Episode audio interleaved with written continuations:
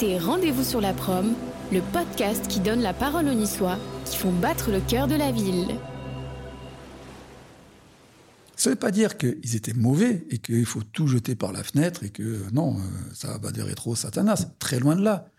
Mais ce que je n'ai... Je, s'il faut le faire pour euh, le refaire pour d'autres raisons et pour d'autres, pourquoi pas. Mais bon, j'ai trop envie de faire ça.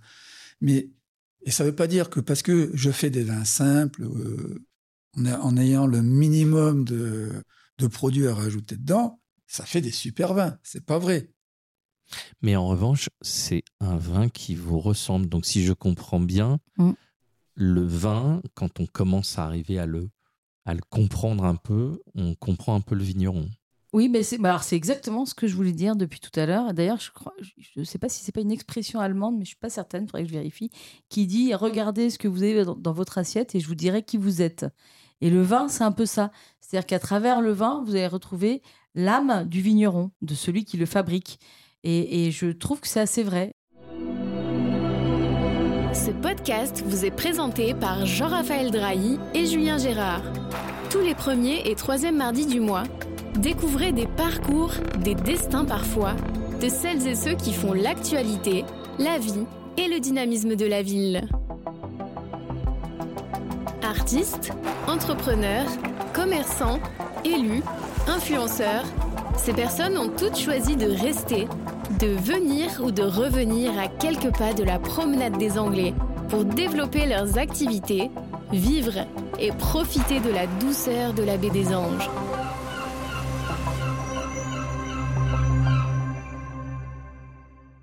Bonjour et bienvenue sur ce nouvel épisode du podcast Rendez-vous sur la prom. Nous sommes aujourd'hui au domaine de Vinceline avec Vincent et Céline et mon fidèle acolyte Jean-Raphaël. Bonjour tout le monde. Bonjour. Bonjour. Salut. Alors on est aux confins de Nice, dans les hauteurs, avec une très belle vue sur Saint-Janet et d'autres euh, villages de la vallée du, du Var. C'est ça, hein ? C'est ça. Oui, oui. Voilà. Avec également une belle vue sur le Cap d'Antibes. C'est pas mal d'enregistrer deux fois. Oui, comme ça, oui, j'ai oublié d'appuyer erreurs, sur ouais. le bouton rec tout à l'heure. L'été m'a un petit peu rouillé, donc c'est pas mal d'enregistrer deux fois parce que du coup là j'ai pas oublié le cap d'Antibes ouais, et, le mer- et le Mercantour euh, où on va et skier mer- l'hiver. Mercantour avec euh, plus au fond quand il fait bien beau l'Argentera jusqu'au cap d'Antibes. L'Argentera qui est à trois mille mètres d'altitude. Une belle vue à cent quatre-vingts degrés. Mmh. On va revenir sur tout ça mmh. tout à l'heure. Pourquoi ce choix aussi, on y reviendra tout à l'heure. On a terminé la saison un avec Geoffrey et Guillaume du V N B et c'est eux qui nous ont conseillé de venir vous interviewer. On va tout de suite écouter le message et comme c'est la deuxième prise, je me rappelle maintenant que c'est Geoffrey qui parle.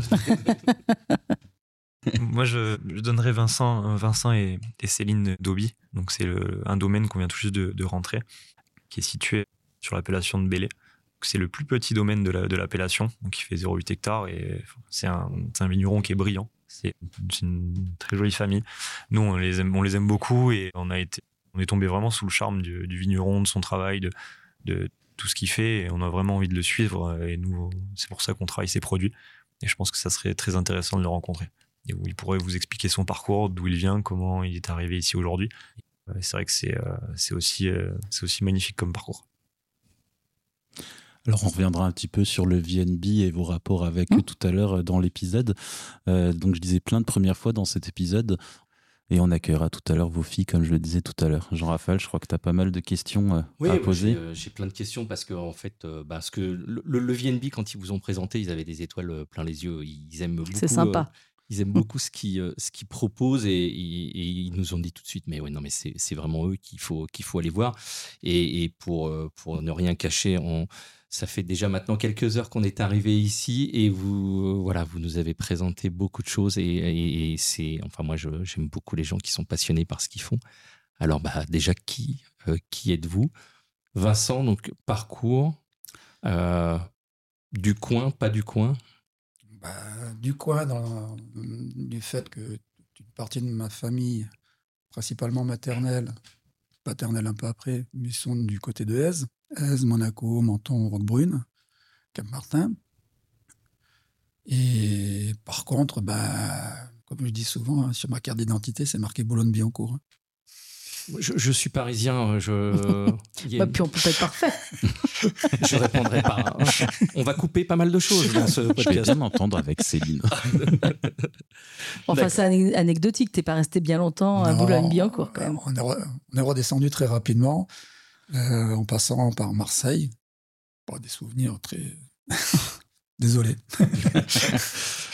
Et après, bah, revenir sur, sur Eze, la Turbie... Et... Et puis Nice pour le travail. Et donc tu me disais, tu au départ, tu as tu as été dans un lycée euh, agricole. Bon, bien de te, enfin, tu voilà. ne voulais pas rester derrière un bureau, ça c'était voilà. certain. Je voulais, voulais pas rester derrière dehors. un bureau. J'ai commencé ben, mes études à partir de la seconde en, au lycée agricole à Antibes. Avec déjà un objectif en tête. Euh... Ben, l'objectif au départ, ben, c'était travailler. Moi j'aimais bien les forêts, et cetera, et cetera. C'était euh, parce qu'on connaissait le chef de centre de, de l'époque de l'O N F, c'était travailler bah, à l'O N F. C'est pas... Voilà, il me dit, oh, ça c'est un boulot pour toi, ingénieur, c'est très bien. Bon, t'es pas au courant de ce qu'il fallait faire. Des études. Ils n'avaient pas tout dit. Ils n'avaient pas tout dit sur le papier.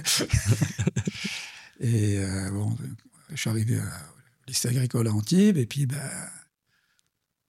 là, euh, ça a été un peu différent quand même. Hein, et euh, puis il fallait faire des études d'ingénieur. Bon, j'ai bien compris que ça allait coincer quelque part. Pas que j'adore étudier, mais euh, pas dans ce cadre-là. Pas dans ce cadre-là, et, et puis eh ben, peut-être des fois un peu des problèmes avec l'autorité.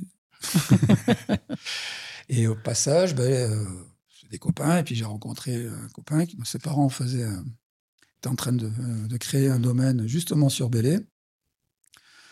Et bah, moi, le vin, euh, à quinze seize ans, à part que ça soit un mélange hydroalcoolique euh, plus ou moins intéressant, ça s'arrêtait là. Bah, j'ai découvert comment on pouvait faire du vin. Et à partir de là, je suis parti faire un... J'ai complètement zappé les, les eaux et forêts et je suis parti sur un B T S viticulture œnologie sur Montpellier. D'accord. Et là, bah, j'ai découvert ce qu'était le monde et le milieu du vin. Par certains côtés, c'était, c'était des super études. Ben, on a appris. En tout cas, tout appris. Disons que quand on sort de là, on se dit hm, « je sais faire du vin ». trente ans plus tard, je dis éventuellement « je fais un mélange hydroalcoolique plus ou moins consommable ».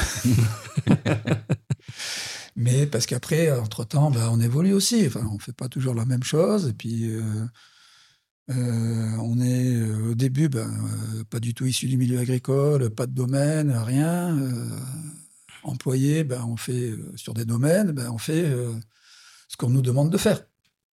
Et même si on essaye un peu d'avoir un peu de, d'autonomie, parce que comme dans toutes les entreprises, hein, quand les, malgré tout, quand les, les supérieurs ou les patrons, ils voient que vous en tirez pas mal, que ce que vous faites, ça, ça tient vaguement plus ou moins bien la route, ben, ils vous laissent un peu, un peu tranquille. Mais le milieu du vin, des fois, c'est... Ça se rapproche beaucoup de l'industrie agroalimentaire, même si le vin est un produit naturel. Donc, bah, après, au fur et à mesure, bah, on, j'ai continué à évoluer. Puis, en deux mille cinq, deux mille six, pour être exact, on, avec Céline, on a fait notre propre domaine sur l'appellation, un peu au forceps. Mais on l'a fait sur l'appellation à Bellet, parce que bah, je suis revenu sur... Euh, Sur mes, sur mes terrains de début euh, d'apprentissage où on m'a montré comment en pressant euh, du raisin, ben, en le laissant fermenter, euh, ça faisait du vin. Voilà. Ah mais c'est facile en fait. Ouais, c'est très facile sur le papier.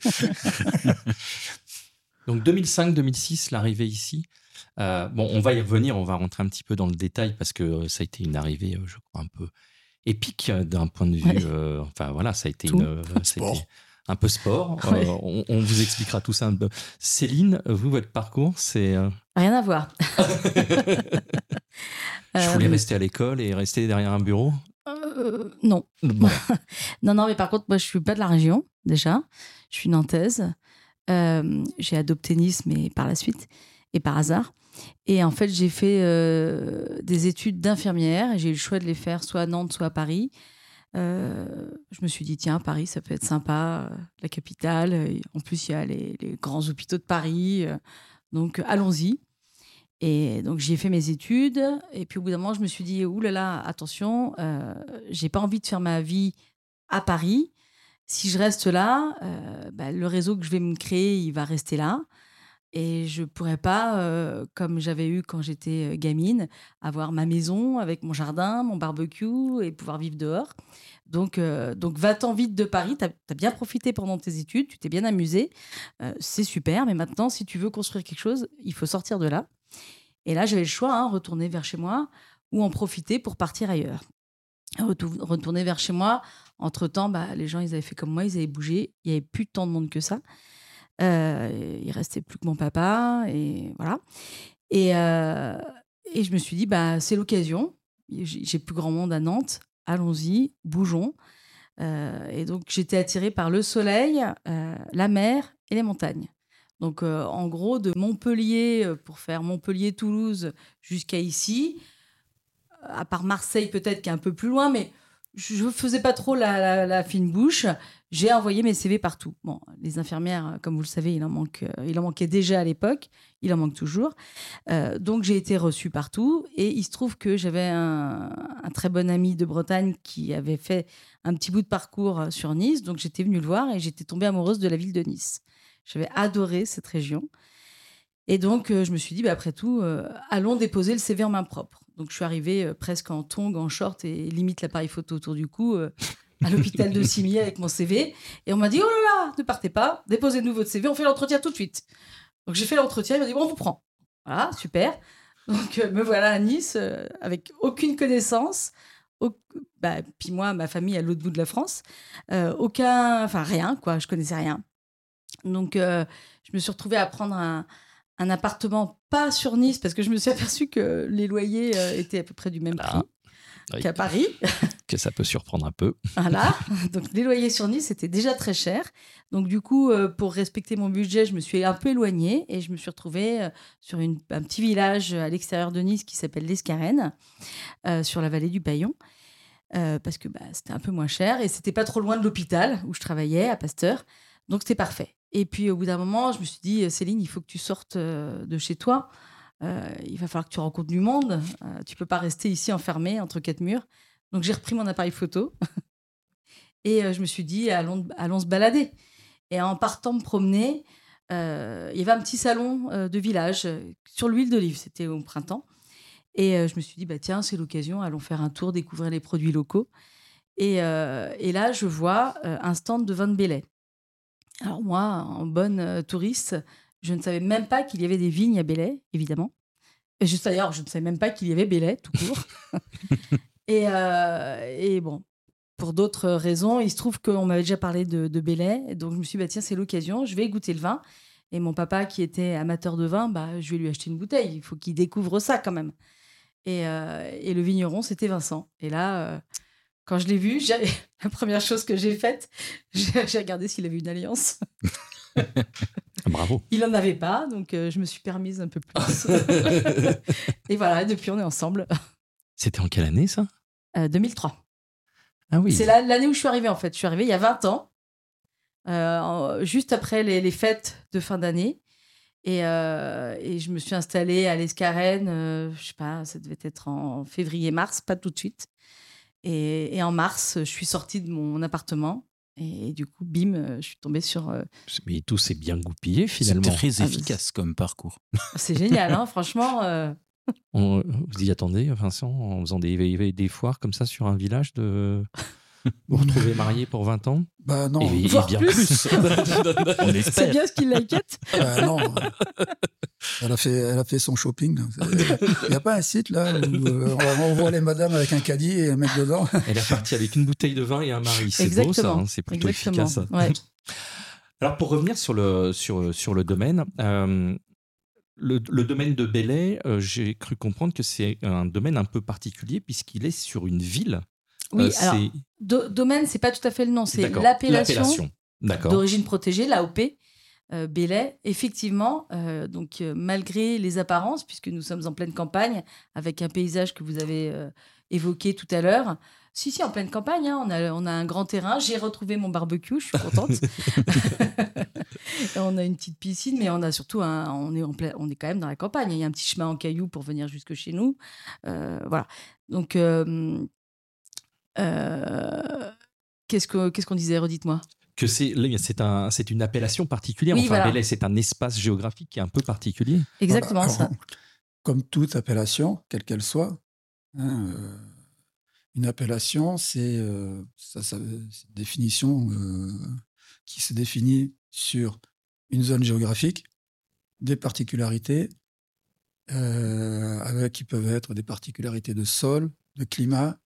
Euh, ben là, pour le vin, c'est aussi des particularités de, d'exposition. d'exposition et de variété de raisin. D'accord. C'est un ensemble. Après, il y a des pratiques culturales, de vinification pour le vin ou autre, ou si vous faites du fromage, ou agricole. Euh, quel que soit. C'est un cahier des charges, qu'on adhère ou qu'on n'adhère pas.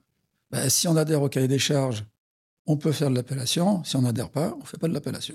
Mais effectivement, le premier élément, c'est le territoire géographique. C'est un mmh. territoire géographique. Et ce territoire géographique, il est intégralement dans la ville de Nice, en fait. C'est, c'est la seule A O P qui est dans une... Non. non. Qui est dans une ville. C'est la seule A O P qui est dans une grande ville. D'accord. Parce dans une grande métropole, oui. Qu'on le dise... Qu'on le, non, grande ville. Qu'on le veuille oui. ou qu'on ne le veuille pas, euh, Nice est la cinquième ville de France. Il euh, y a d'autres villages, il y a d'autres, euh, d'autres euh, appellations qui ont qui... un petit peu de, de vigne chez eux, oui. mais pas de la taille de Nice, qui est quand même, on dit, cinquième oui. île de France. Et toute l'appellation est située sur le nord-est, nord-ouest de la ville de Nice. Par exemple, une autre ville que tout le monde connaît, où il y a quand même pas mal de vignes, c'est Beaune.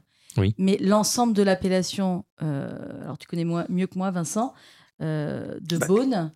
n'est pas intégralement dans la ville de Beaune, en fait. Voilà, il y en a un tout petit peu.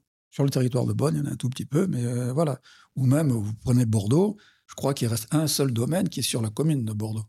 Oui, ouais, d'accord. Alors justement, votre, euh, votre domaine, est-ce que vous pouvez un petit peu euh, nous en parler? Alors, comment vous l'avez choisi? Et comment vous êtes arrivé? Et, et, et c'est quoi? Parce qu'en plus, je crois que c'est un, c'est un petit domaine, c'est quelque chose qui est... un espèce de petit cocon, une petite pépite bien, bien à vous. Bah, comme je disais oui. au début, j'avais rencontré une famille euh, sur Bellet qui faisait du vin. Pendant quelques années, j'ai travaillé euh, chez eux. Bah, au départ, tu étais en tant que copain de la famille, en oui, fait. Hein, ça date du lycée agricole, ils oui, avaient quinze ans. Quoi.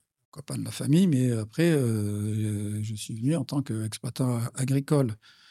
En quatre-vingt-dix-huit. Euh, oui, parce qu'il n'y avait plus personne. Et euh, j'en ai profité en deux mille pour acheter un premier terrain intégré au domaine, puisque moi, je ne voyais pas d'autres...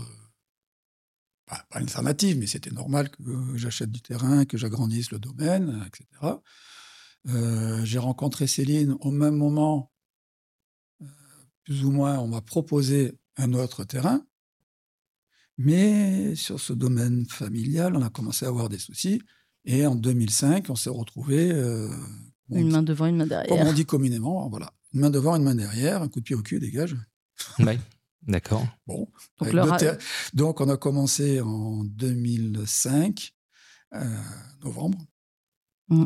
Novembre deux mille cinq, avec euh, des terrains, un qui venait juste d'être planté, un autre qu'on venait juste d'acheter, et rien d'autre. Des prêts et des dettes. Ouais, et pas, et, et, et il... pas de production. Pas de production, même pas de plantation. À l'époque, si, il n'y avait si. pas de plantation. Oui, il n'y avait que le... qu'un bon. des petits terrains qui étaient plantés, mais qui n'étaient pas encore en production. Et, euh, et il est reparti avec rien de son, tra- de son travail précédent, en fait. D'accord.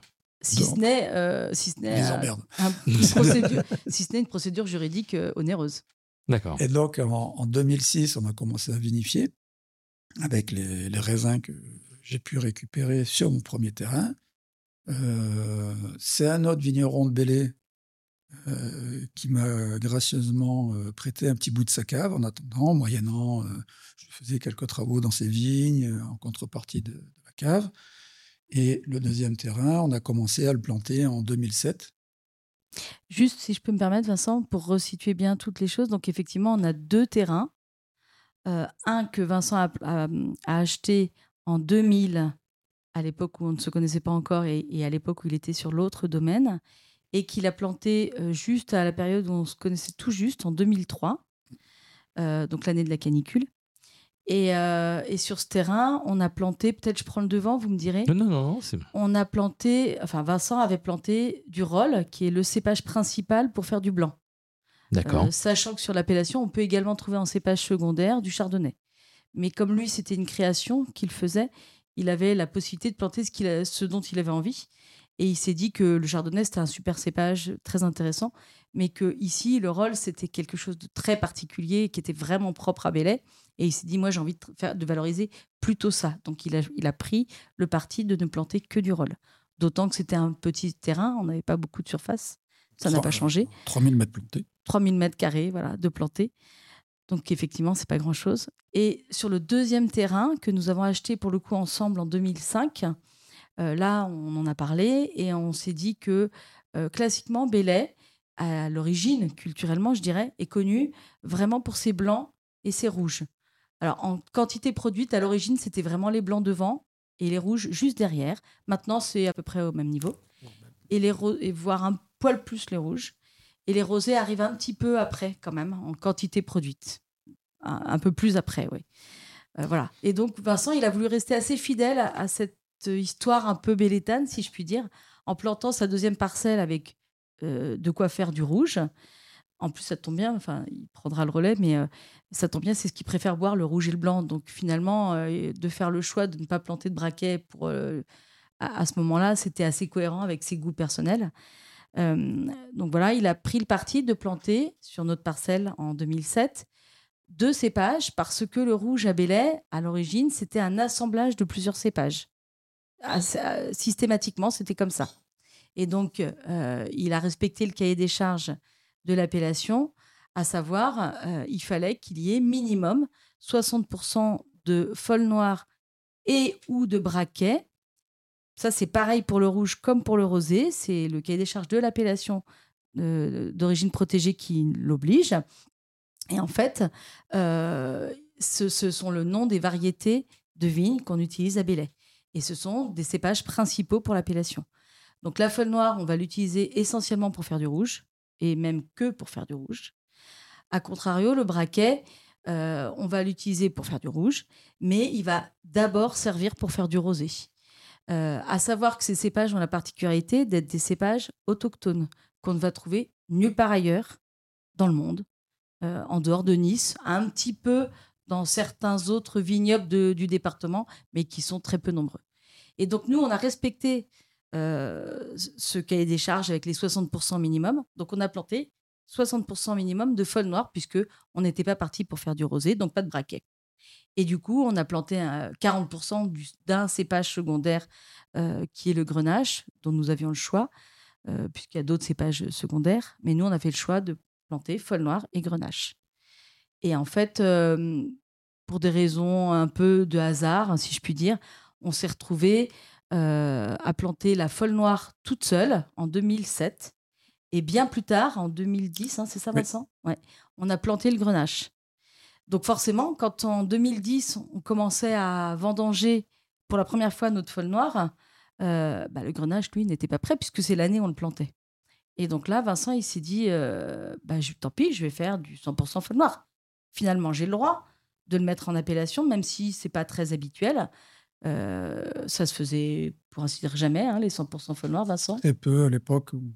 Ce n'était pas, voilà, c'était pas, une mani- une, c'était pas courant. Donc, il s'est dit, mais en fait, moi, j'ai le droit. Donc, allons-y.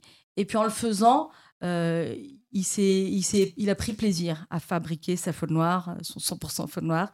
Il s'est éclaté et il s'est dit, mais en fait, euh, c'est vachement bon, euh, c'est vachement bien.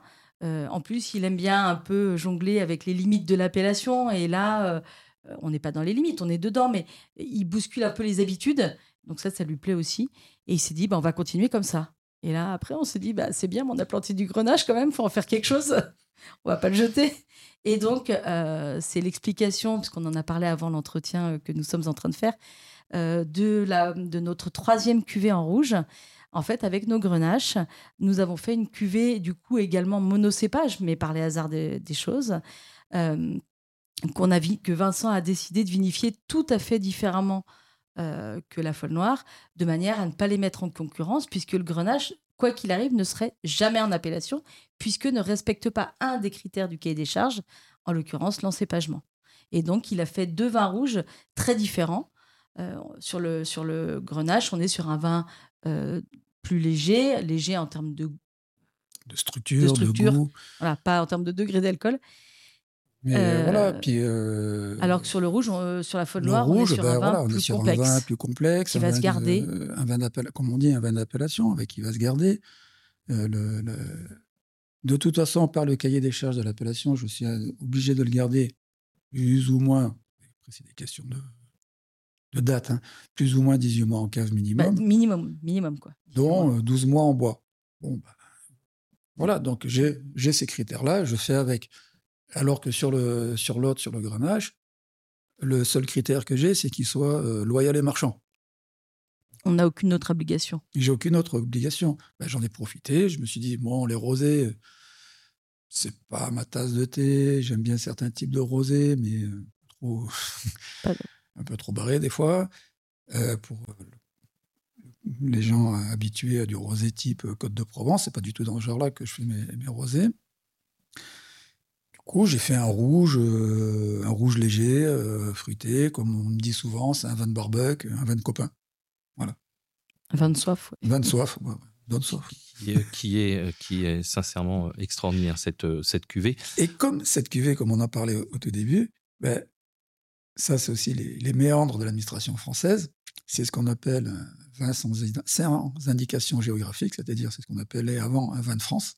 Non, avant, c'était vin de table. Maintenant, c'est vin de France. Maintenant, ouais. c'est vin de France. Je ne peux pas lui donner, dire de nom, que ça soit qui rapproche de Nice ou pas, ou des bah, trucs comme ça. La seule référence géographique la seule à laquelle référence, référence géographique, c'est France. France. Ici, c'est principalement là où je fais mes ventes. Eh ben, on appelle tous la promenade des Anglais, on appelle ça la prom. Donc, on l'appelait la prom.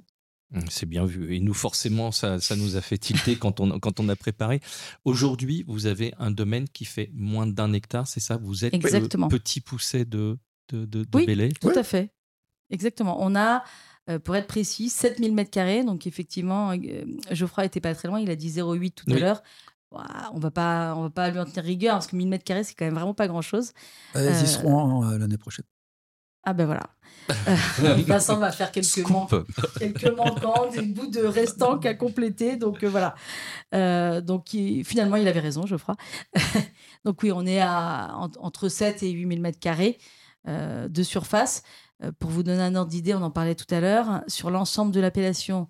Alors en surface totale de l'appellation, donc tout ça dans Nice, il y a six cents hectares d'appellation Bellet. Dans Nice. Ah oui, d'accord. Voilà. Mais bon, ça comprend les ravins. Ah ben ça, les, comprend tout. ça comprend tout. Les ravins, les routes, les maisons. Actuellement, il y a à peu près cent cinquante hectares de maisons, un peu de routes, des bois.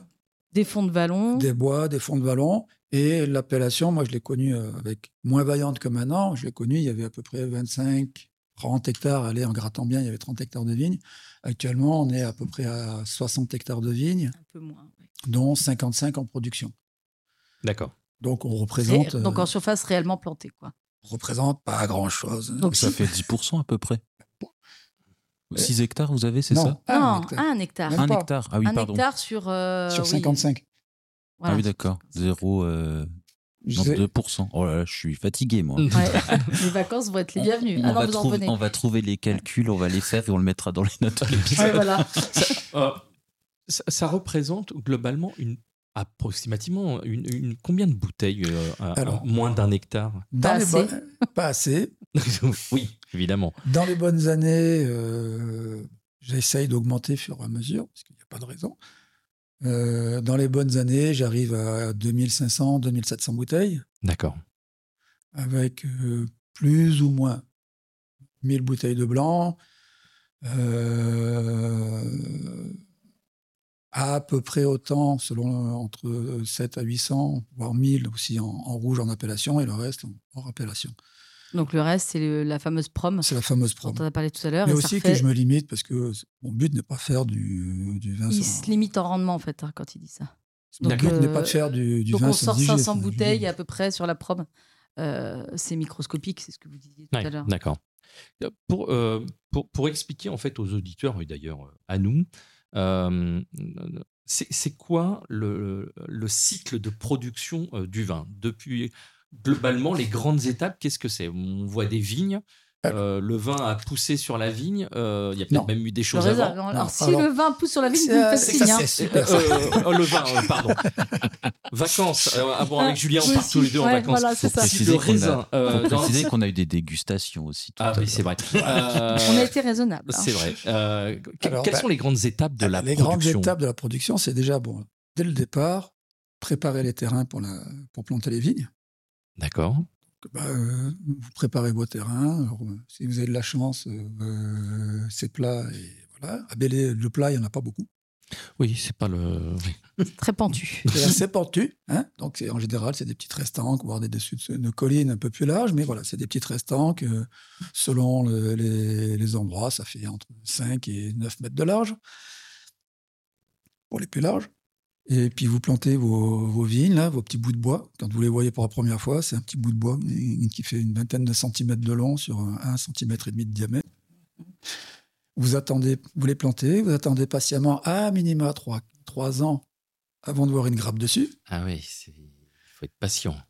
Oui, et, et encore, c'est, et encore, là, c'est pas grand-chose. C'est pas grand-chose, là. Il ne faut pas s'attendre à faire Monts sauter les romans et Monts et Merveilles avec ça. D'autant plus que, ben, comme on, on est sur Bellet, qu'on veut travailler sur la qualité et qu'on n'a pas non, on n'est pas non plus en plaine. Hein, c'est pas, c'est pas des plaines du maraîchage en bas sur le sur le Var. J'ai rien contre eux, au contraire, il en faut pour tout le monde. Donc les, c'est des terrains assez pauvres, très filtrants. Donc la vigne, bah, si vous n'êtes pas bien préparé ou si vous ne faites pas attention, ça produit pas beaucoup au début. Vous récoltez. Bah, si vous faites du blanc ou du rosé, vous pouvez commencer à commercialiser le mois de mars qui suit l'année de la récolte. Et si vous faites du rouge, eh ben vous devez attendre à minima dix-huit mois de, euh, avant la commercialisation. Donc, c'est vrai que euh, quand on travaille sur la vigne, on ne travaille pas sur la même longueur que, euh, que les salades. On parle souvent avec les maraîchers. C'est compliqué pour eux, c'est compliqué pour nous. Parce que nous, entre, très souvent, entre le moment où on a le terrain et où on commence à en voir la couleur, un minimum de production, très souvent, ils peuvent passer entre cinq et sept ans. Ah, c'est énorme. Ah oui, oui, oui. Ben, mais... C'est très lourd, du coup, en investissement. Parce que, par contre, tous les investissements, vous, enfin, ou la plupart, pas tous, mais les plus gros, en tout cas, vous les faites en amont. Parce qu'il euh, y a l'achat, gros, du, terrain, l'achat du terrain. Mais après, vous avez tout le matériel. Euh, donc, nous, pieds, pour nous, ça a été la construction de la cave, puisque nous ça... n'avions rien. Euh, comme dit Vincent, il y a l'achat des pieds de vigne, l'achat de tout ce qui permet de palisser la vigne pour la ranger, si je puis dire. Euh, et puis effectivement, donc je reviens à la construction de la cave avec tout le matériel de cave aussi. Donc les cuves, le pressoir, euh, les fûts, euh, l'achat du tracteur. On avait presque la larme aux yeux, tu te rappelles, quand on a acheté notre tracteur. Diverses machines. C'est, c'est tellement cher. Euh, et pour nous, ça paraissait tellement énorme d'avoir ce tracteur. On n'avait rien, on avait un tracteur. Mais c'est vrai qu'on n'achète pas tous les jours un tracteur. Ça vaut combien un tracteur ? Bah, nous, c'est des petits tracteurs. C'est pas très simple. Euh... Mais bon, en deux mille neuf, euh, c'était à l'époque déjà quatorze mille euros. Oui. Ah ouais. et, et sachant que tout ça, c'est pour produire quelque chose qui n'arrivera que c'est plusieurs ça. années après. Que c'est plusieurs ça. années après. Et donc, on essaye, parce que ça, c'est aussi tout le travail de, du vigneron, on essaye que ça soit bon et consommable. Le plus rapidement possible, oui. Plus ou moins rapidement, mais bon et consommable pour que vous puissiez le vendre, le valoriser correctement et essayer d'en, d'en vivre. Mais parce que vous, le terrain, quand vous l'avez acheté, il n'y avait pas de pieds de vigne dessus ? Non. Alors, sur aucun des terrains, il y avait des on, pieds de vigne. Voilà, on Alors, a donc acheté... vous êtes vraiment parti de Alors, zéro. On a acheté deux terrains. Enfin, quand je dis on, c'est... on ne va pas revenir sur l'histoire, donc on a déjà expliqué. Mais le premier terrain que Vincent a planté avant que nous nous connaissions, euh, il était... c'était une friche. C'est-à-dire qu'en fait, il n'y avait même pas les restanques dont Vincent a parlé tout à l'heure. Euh, c'était... On ne rentrait pas dedans, tellement il y avait des arbres d'une soixantaine d'années et des broussailles, des ronces. Et vous ne pouviez pas rentrer dedans. Donc, il a fallu... Au début du dix-neuvième, du vingtième, il avait dû être en culture, mais ça s'arrêtait là. Il n'y avait pas beaucoup de traces qui restaient.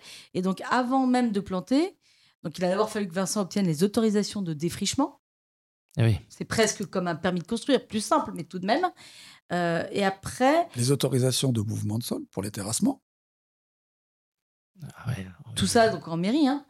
Et après, bah, vous avez défriché. Bah, on a débroussaillé. Alors, débroussaillé, défriché. Tout défriché, abattu, abattu les, les arbres, arbres arraché les, les racines. Les racines. Euh, terrassé. Et après, c'est une entreprise aussi, une autre, qui est venu faire les terrassements euh, pour pouvoir euh, travailler les vignes un euh, peu mieux le, que... Mettre le terrain en forme, quoi. Voilà. Donc, entre le moment euh, vous, où vous êtes euh, arrivé, vous avez acheté le terrain et la première bouteille qui est sortie, il s'est passé... Bah pour le blanc. Hein. Pour le, le blanc, blanc. Parce que le blanc, c'est oui, un peu le plus blanc, rapide. Il s'est passé cinq ans. Bah, c'est ah, plus rapide, mais ans. C'était six celui-ci ans. Qui était en friche. six ah. ans. Mais parce qu'en fait, le, le terrain, je me rappelle, hein, je l'ai acheté en septembre. Mais après, il faut avoir toutes les autorisations. Donc, vous montez les dossiers, les banques, les machins, les choses, avoir euh, les droits de plantation, parce qu'on ne plante pas de la vigne comme ça, comme on veut. Il faut demander oui, des droits de plantation. Il faut ouais, demander faut des droits de plantation. Il faut que ça, que ça donne. Vous faites les permis, vous faites les, les ceci, que l'entreprise, elle vienne. Bref, trois ans. En... Ouais, trois ans. Et ça, je trouvais que les planètes n'étaient pas trop mal alignées. Ah oui. Trois ans avant de planter. Donc, en non, deux mille, bah, il achète. Deux ans et demi. J'ai acheté en septembre ouais. et j'ai planté en mars deux mille trois. Voilà. Moi, j'ai une question, Céline. Tu, tu exerçais encore en tant qu'infirmière à ce moment-là? Ah bah, ou... C'est mon activité principale, moi. Ça reste encore aujourd'hui? Aujourd'hui, euh... oui. OK. Bah, financièrement, euh, c'est indispensable. Parce que Vincent, aujourd'hui, ne se sort pas de... de enfin, en fait, la société ne se sort pas de bénéfices et Vincent ne se sort pas de salaire. J'ai pas de salaire, moi. Puis, euh... Quand on dit que c'est un métier de passion, c'est pas une blague, quoi. Euh, non, effectivement. Alors après, c'est, c'est des choix. C'est des choix qui restent relatifs oui. parce que vous avez compris que le parcours que nous avons eu, puisque du coup, ça s'est mal passé avec son associé à peu près... Enfin, quand on s'est rencontrés, plus ou moins, c'est pas pour dire que c'est de ma faute, attention. Hein. euh, je mais... ne parle pas de la tête de Vincent euh, au moment où ouais, je l'ai accepté. Hein, c'est tout, ça va. Mais n'empêche que là, c'est, c'est parti en, c'est mal parti à ce moment-là. Mais euh, c'est vrai que c'est pour ça que je dis que c'est un choix relatif. C'est-à-dire qu'on aurait pu dire, enfin Vincent, en tout cas, moi, j'avais pas grand-chose à dire. C'était pas mon métier, c'était le sien. Mais Vincent aurait pu dire, bah tant pis, euh, c'est mon métier vigneron. Euh, bah de deux choses l'une, soit je laisse tomber, j'arrête ce métier et, et je fais autre chose, euh, soit je continue mon métier et je, je vais m'installer ailleurs, dans une région où le foncier ne sera pas le même, où euh, l'agriculture sera plus, beaucoup plus présente sur le département, ce qui n'est pas tellement le cas sur Nice. Enfin, c'est pas un reproche, c'est factuel. Hein. Oui. Euh, voilà. Et, et partir dans un département agricole, y a, ça apporte un certain confort. Et c'est vrai qu'à l'époque, on en a un petit peu discuté. Euh, bah, moi, euh, je venais juste d'arriver dans une région où je connaissais personne. Euh, j'ai découvert un métier que je connaissais pas du tout. Je me suis éclatée à découvrir ce métier. Et, euh, et Vincent, Vincent, il, il aime son métier. Enfin, il y a pas d'autre. Il a eu des problèmes de santé il y a quelques années euh, qui l'ont obligé, enfin des problèmes neurologiques euh, qui l'ont obligé à voir un, un spécialiste. Et ils ont fait des examens. Et à un, à un moment, la personne lui a posé des questions. Et elle lui a dit, écrivez-moi une phrase euh, au hasard, n'importe laquelle. Mais vraiment, elle, elle, elle avait donné aucune consigne. Et Vincent, la seule phrase qu'il a écrite, il a dit, j'aime mon métier. Donc moi, je me voyais pas. Euh, à l'époque, j'avais déjà perçu qu'il s'éclatait bien dans ce qu'il faisait. Euh, je me voyais pas lui dire, euh, arrête, tu vas planter des salades. Et puis de toute façon, on n'en avait même pas parlé en fait à l'époque, finalement. Non, on n'en a même pas parlé, mais c'est vrai qu'on a... On n'a rien contre les salades, attention. Ça non, fait non. deux fois qu'on en parle. Les maraîchers vont nous en vouloir. On adore non, les maraîchers. Non, chacun, oui. On adore et on s'entend bien avec, ouais. euh, avec d'autres... Euh, avec d'autres, plein de maraîchers. Avec ouais. plein de maraîchers. Mais je veux dire, moi, quand je les vois, je leur dis, mais putain, c'est un métier de malade, là, tout le temps, à, à gratter la terre. Excusez-moi l'expression, le cul en l'air. Et, Et puis eux, ils nous répondent, mais vous n'êtes pas bien non plus, les vignerons. Vous attendez pendant un an, voire plus, ouais. euh, pour faire votre raisin, le vendre. Euh, et faire. Euh, nous, on, on se rate sur des salades, bah, trois semaines après, on recommence. D'accord, c'est un passage un peu difficile, mais on y arrive. Vous, vous attendez un an pour avoir une récolte. Si jamais ça foire, euh, bah, vous êtes parti, euh, vous n'avez plus rien. Ça, ça, j'y reviendrai parce que justement, j'ai une question par rapport à ça. Mais pour, par, pour reprendre un petit peu sur le, sur le démarrage de votre, de votre histoire, activité, ouais. sur votre histoire... Il euh, n'y a pas que la vigne qui était, euh, qui était à, à nu et le terrain à nu. Euh, vous êtes arrivés, Céline, vous me racontiez tout à l'heure, en fait, ici, la maison dans laquelle on enregistre, il n'y avait rien du bah, tout. Il n'y avait rien. Ah non, vous, êtes rien. Un, vous êtes installés dans une caravane. Alors, euh, pas tout de suite. Hein. Pas tout de suite. Si, si, mais... on a eu une caravane au tout début. On l'a eu très rapidement. Mais juste pour dormir. Ouais, ouais. Bah, oui, enfin, quand même, quoi. En fait, c'est, voilà, ça, au début, a... pour en revenir, alors, ouais. au début. Euh... On n'avait pas d'électricité, on n'avait pas d'eau. Donc, euh, l'eau, euh, On amenait les bidons. On de... amenait les bidons ou de là où on habitait, où on prenait en bas à Saint-Isidore, à la fontaine sur la place. Mais je crois que maintenant, ils l'ont fermé. Pas à cause de nous. Hein. Pas Vous avez tari la source. Ouais. Ouais, c'est ça. Et on passait quelques jours ici ou les week-ends. Bon, on passait un week-end, ça, une, une nuit. Comme ça, une, une nuit. nuit. Euh, l'électricité, il ben, n'y en avait pas, donc... Euh, oui, il n'y avait rien. Bougie, en fait, juste pour resituer, euh, tout à l'heure, on a parlé du terrain qu'on a défriché, celle sur le, celui pardon, sur lequel nous avons planté le blanc. Euh, le terrain sur lequel nous sommes pendant l'interview, là, dans la maison, c'est le terrain sur lequel nous avons planté le rouge. Mmh. Et donc, juste, je fais une aparté, comme ça, je, je, on clôt avec cette histoire. Mais celui-ci, contrairement à l'autre, il était déjà avec des restanques qui n'étaient plus très entretenus. Il a fallu oui. les remettre un peu en état, mais il n'y avait toujours pas de vigne. Et effectivement, nettoyer, mmh. voilà. sur aucun des deux terrains, Euh, il n'y avait de culture, euh, il n'y avait d'eau et il n'y avait d'électricité. Il n'y avait rien. Voilà. Donc effectivement, comme dit Vincent, euh, la, la, une, une des choses qu'on a faites assez rapidement, c'est d'acheter une petite caravane euh, que, j'ai, que j'ai achetée avec une annonce à l'hôpital euh, qui a dû nous coûter quatre cents euros à l'époque pour pouvoir euh, la mettre en fixe ici et avoir un lit pour dormir. Mais on avait des bougies et on amenait nos bidons de l'Escarène, là où nous habitions, euh, pour venir ici passer le week-end, quoi. Et puis, bah, on allait aux toilettes dans la nature et on prenait une douche à l'eau froide euh, avec nos bidons, quoi. Et quand enfin, est-ce que vous êtes euh, complètement installé ici ? Vous avez vécu au pied de vos vignes alors, ou juste au-dessus, en fait ? Ouais. Ça, ça a mis un peu plus de temps. En fait, on a eu, euh, pour la cave et la, et la maison, on a eu le permis en deux mille dix. On a mmh. commencé, les, commencé et fait la cave.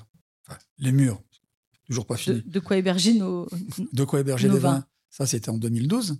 C'était ça l'urgent, parce qu'en fait, comme disait Vincent tout à l'heure, on était hébergés en attendant chez un confrère. Et le confrère, c'est normal, il avait besoin de place. De place, oui. Bon. Et il avait besoin de récupérer sa place. Récupérer sa place. Donc, gentiment, au bout d'un moment, il nous a dit, il va falloir qu'on fasse quelque chose. Euh, et puis, nous aussi, de toute façon, on avait envie d'avoir nos locaux. Donc, euh, effectivement, c'est, l'urgence, euh, contrairement à d'autres, c'était pas la maison, c'était la cave. Et euh, pour avoir nos locaux, parce que peut-être on en parlera tout à l'heure, pour aussi pour pouvoir faire les vins que j'avais envie de faire. Parce que bah, vous êtes chez quelqu'un, vous... A... Oui, il n'y a pas la même souplesse, on n'est pas, pas chez soi. Il n'y a pas la même souplesse, on n'est pas chez soi, on ne passe pas la même chose. Oui, c'est comme une location, c'est pareil. D'accord. Donc, donc tout ça pour dire qu'on euh, a eu le permis en deux mille dix, on a commencé la construction, alors là, t'es meilleur deux mille douze. deux mille douze. On a, en fait, on a fait la cave... de manière à pouvoir héberger nos vins pour la première vendange en deux mille douze. Voilà. Donc, septembre deux mille douze, après plein de soucis de construction. Oui, tout est, tout est laborieux chez nous. C'est... on, a, on a mis euh, nos trois cuves, euh, notre pressoir, il euh, y avait l'électricité, l'eau, et en avant, on roule ma poule, quoi. Il n'y avait et... même pas de porte sur la cave, il y avait euh, des contreplaqués euh, sur les fenêtres. Euh... Bah, il y a toujours les contreplaqués sur les fenêtres. euh, et quand est-ce qu'on a changé de caravane, parce que c'était un peu à l'étroit quand même pour le week-end, en, en plus entre temps on a les filles qui sont arrivées. euh, on l'a acheté en euh... septembre deux mille quatorze et on l'a amené ici en janvier deux mille quinze. Ouais, parce que les filles, donc on a eu nos filles en ça aussi, ça a été sport. deux mille huit et en deux mille neuf.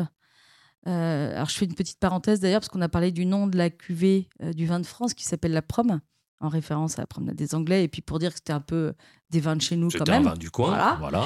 Euh, en revanche, pour les deux appellations, euh, c'est le nom de nos filles, donc c'est Constance et Clémentine, pour le blanc comme pour le rouge. Voilà.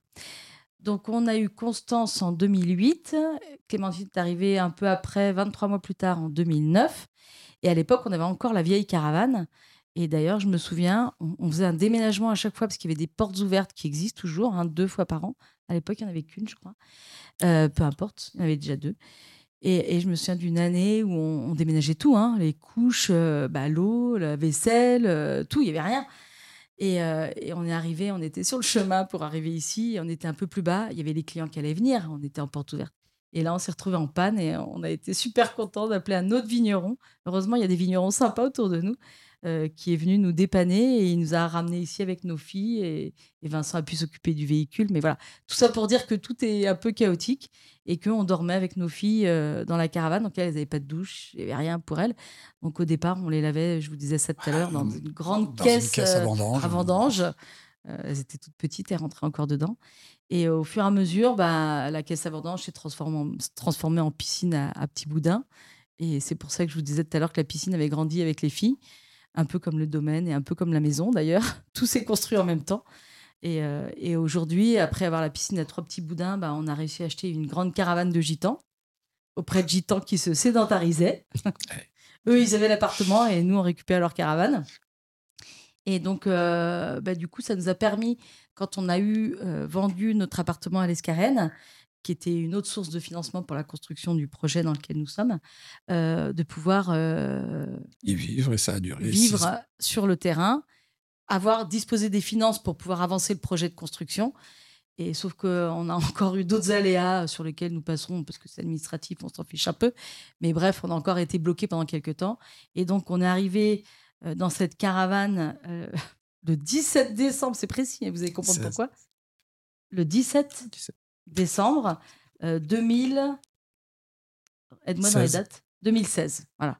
Alors, pour... pourquoi le dix-sept décembre, c'est important? Parce qu'en fait, c'est le jour où Clémentine, notre deuxième fille, a fêté ses sept ans, le dix-sept décembre.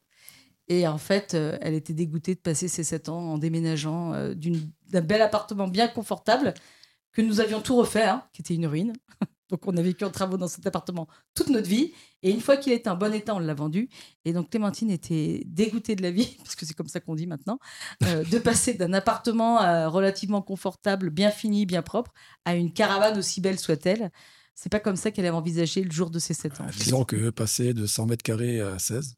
Oui, ça a été un Clémentine peu dur. Clémentine avait le, avait le seum. Euh, oui, voilà, elle avait le seum, exactement. Eh ben alors justement, merci pour la transition. On va, on, va, on, va, on va leur demander aux filles qu'elles nous racontent un petit peu, un peu leur, qu'elles nous racontent un petit peu tout ça. Bon, alors là, on va faire un truc un petit peu particulier parce que bah, pour la première fois, on accueille deux jeunes filles. On en parle depuis le début, Constance et, et, et, et Clémentine. Voilà, c'est ça. Alors, Constance, Clémentine, c'est... vous avez quel âge les filles ? Moi, j'ai quinze ans. treize ans. treize ans. Bon, alors, euh, papa et maman, ils nous ont parlé euh, du, du domaine, de, de la vigne. Vous vivez dedans depuis que vous êtes euh, toute petite. Vous, le vin, ça vous parle? Vous êtes capable d'en parler, du vin, aujourd'hui? Oui, oui, oui, facilement. En tout cas, enfin, de ce qu'on connaît, euh, pas forcément en rentrant dans les termes euh, techniques, mais euh, dans des choses assez relati- enfin, des choses relativement simples. Euh, À quelle période on fait quel travail, euh, comment se déroulent les vendanges, euh, plein de choses, enfin, plein de choses faciles qu'on a appris à connaître euh, comme ça euh, au fil du temps. Les, vous participez aux vendanges ? Oui, en fait ce que je fais c'est que moi j'aime pas trop, du coup souvent euh, quand on fait la petite parcelle, euh, bah, je reste un peu mais après je vais aider maman euh, à préparer la cuisine et tout. D'accord. Et euh, sinon, quand on fait ici, ce que j'aime bien faire, c'est euh, avec des amis ramasser la première rangée. Parce qu'en fait, elle se finit dans la cabane et les abricotiers. Et l'abricotier. Du coup, bah, c'est amusant, on grimpe de partout et tout, donc c'est plus drôle. Et leur partie préférée, c'est au bout d'un moment, c'est papa, papa. On prend sur le tracteur. Ah bah, non mais ah bah ça, oui. le, on peut le, conduire le, le, le tracteur, mais on a tous adoré, on a tous adoré le, le, le tracteur. Alors je, juste, moi j'avais une question parce que euh, votre maman en parlait juste un petit peu avant. Euh, vous avez quand même une, une des, des moments de votre vie euh, en plus de, de, de jeunes filles et de, de, de, de petites filles qui étaient, enfin, c'était pas un peu bizarre, difficile parfois de, de de vivre pendant six ans dans une caravane, c'est ça? De fêter ton anniversaire, euh, tes sept ans, on a dit euh, avec ta mère que tu avais le seum à cette époque de fêter ton anniversaire. Et, mais est-ce que maintenant, en fait, vous dites que bah, ça, ça, ça va vous faire quand même des sacrés souvenirs pour plus tard, non? Oui, bah, avec le recul, on se dit que c'est une expérience bah, incroyable et hors du commun vraiment de, d'avoir passé six ans de notre enfance dans une caravane. Mais euh... avec piscine. Avec une piscine. Mais euh, sinon, ouais, sur le moment, c'était un peu long. Ouais, c'est long. On va dire qu'en hiver, on travaillait dans la cave un peu tout entassé sur le bureau en bas. Avant, là où il y avait, du coup, je sais pas si vous êtes allés voir. Ouais, à la cave, on est descendu. Voilà, il y a une table marron où il y a un peu de bazar. C'était le bureau de maman et il y avait une table ronde et une table avec des tréteaux. Enfin, c'était même pas une table, du coup. Où on travaillait toutes les trois ici, donc le soir on rentrait, en hiver on allumait le chauffage, on, on gardait un petit pull parce qu'il fait froid dans la cave, et on travaillait là, on avait nos affaires là, on laissait nos sacs ici, et après bah, on allait à la caravane, et donc euh, C'était pas forcément toujours agréable. Par exemple, il pleuvait parfois. Quand, bah, quand il pleut à Nice, c'est pas trois gouttes, c'est oh, assez oui. fort. Donc il fallait aller de la cave à la caravane. Ça fait malgré tout un petit bout de chemin. Donc c'est... Au bout d'un moment, c'est fatigant. Le soir, euh, quand on était plus jeune, euh, on disait « Ouais, ce soir, on peut aller dormir à la caravane. » C'était un peu le plaisir. Euh... Ouais, c'est très rigolo. Et euh, là, euh, c'est quand qu'on arrête de dormir dans la caravane. Donc du coup, euh, bon, c'était un peu fatigant. Mais ouais, comme ma, la sœur, comme ma sœur l'a dit, c'est, euh, bah, ça fait une expérience. Et euh, de dire euh, « Ouais, on a vécu six ans quasiment dans une caravane. » Ça fait un peu stylé quand même. Moi, moi j'ai été, euh, enfin, pas surpris, mais ce que j'ai vu en descendant dans la cave, et, et puis ici, il y a beaucoup de dessins, beaucoup de photos de la famille, de vous deux. Euh, j'ai l'impression que ça, enfin, c'est, c'est, c'est vraiment une histoire de famille, c'est très soudé, et que tout ça, ça vous a aussi... Euh, enfin, c'est, un, c'est, un, c'est un tout petit groupe, euh, bah, toutes les familles sont normalement des petits groupes très soudés, mais on a l'impression que c'est vraiment... C'est toute une histoire de famille. Bah oui, un peu, parce que bah, déjà... bah Enfin, je sais pas comment expliquer. Oui, l'univers notamment professionnel et la, de, de, notamment la production de papa, en fait, tout se fait ici. En fait, tout est, tout est dans une zone géographique très, très étroite. Voilà, et puis en plus, enfin, moi en tout cas au collège, euh, je sais que t'as, je sais qu'il y a la majorité des élèves de euh, mon niveau, et pareil pour les profs, qui sont au courant que, du métier de mon père. Contrairement bah, euh, à d'autres élèves dont euh, les, le père euh, travaille dans des bureaux ou autre. On va dire qu'il y a un peu tout qui s'est enchaîné. Euh, maman, elle a rencontré papa en deux mille trois. Euh, ils ont acheté le terrain en deux mille sept. Ouais, on a déjà tout à peu près, oui.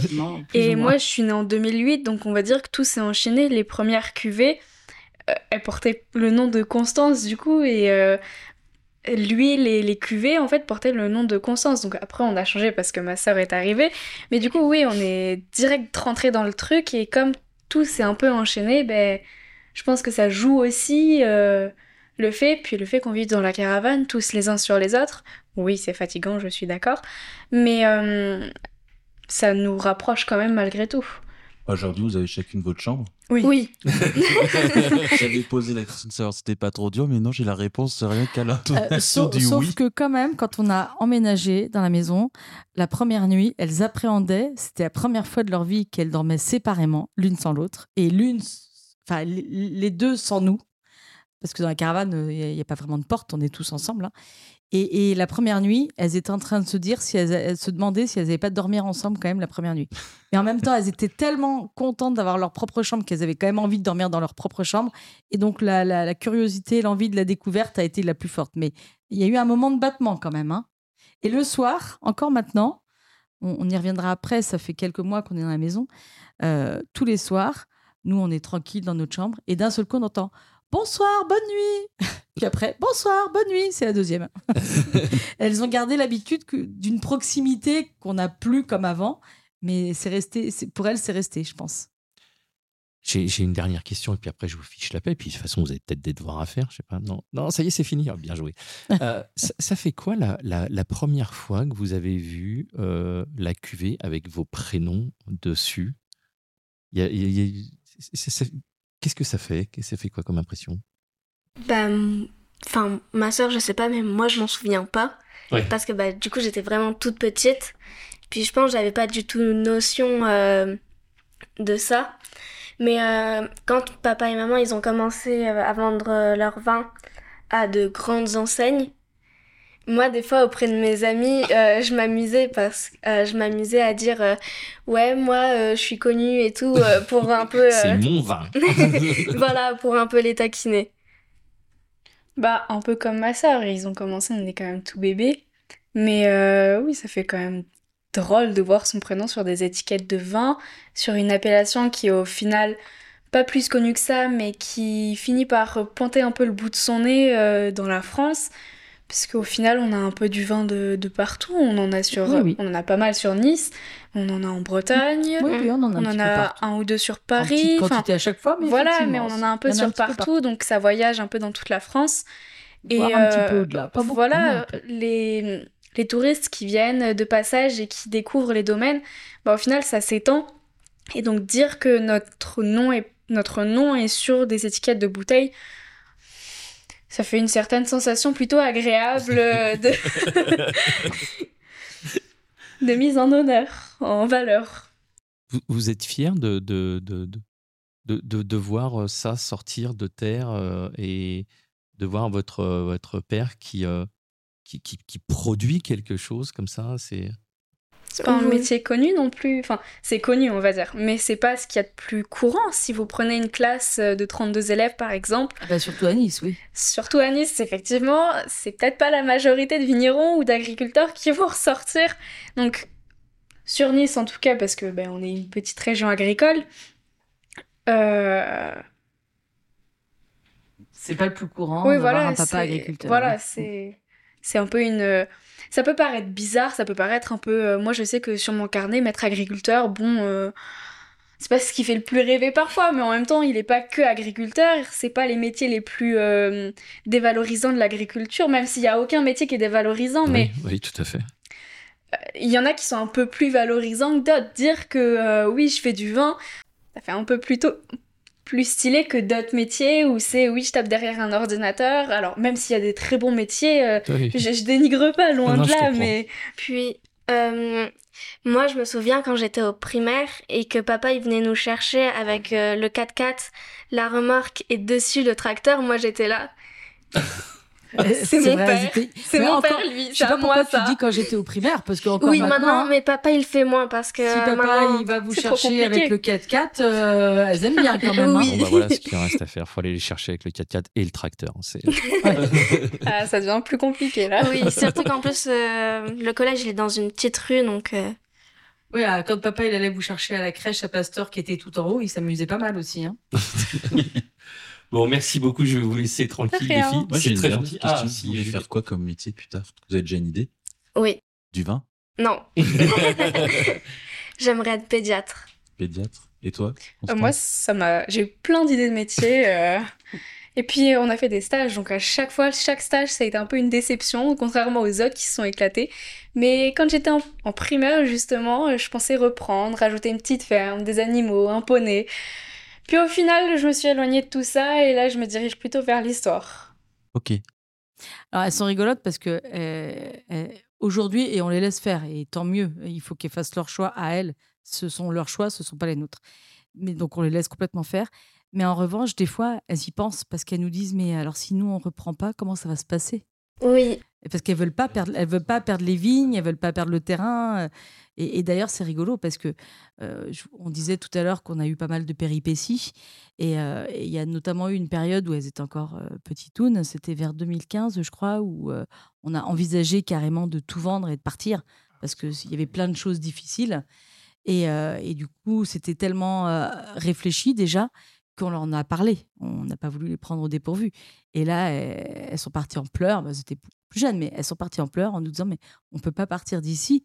Ici, c'est le paradis. » Et donc, de temps en temps, l'autre jour, il n'y a pas si longtemps que ça, Clémentine euh, m'a posé des questions sur comment ça se passerait si aucune d'elles deux ne reprenait. Alors, je leur ai dit qu'on allait régler les problèmes les uns après les autres. Et pour l'instant, ce qu'il fallait, c'est qu'elles trouvent un métier qui leur plaise et qu'on verrait le reste après. Bon, merci beaucoup en tout cas. Merci beaucoup pour votre témoignage. Puis on va continuer avec papa et maman. On a encore deux ou trois questions à poser. Alors, bah justement, alors, on entend, je ne sais pas si on entend pendant qu'on enregistre, bah, y a, y a un, y a un orage autour de nous. C'est toujours une, une question que, enfin, que je me suis posée parce qu'on en entend beaucoup parler dans la presse euh, chaque année au moment des vendanges et autres. Le...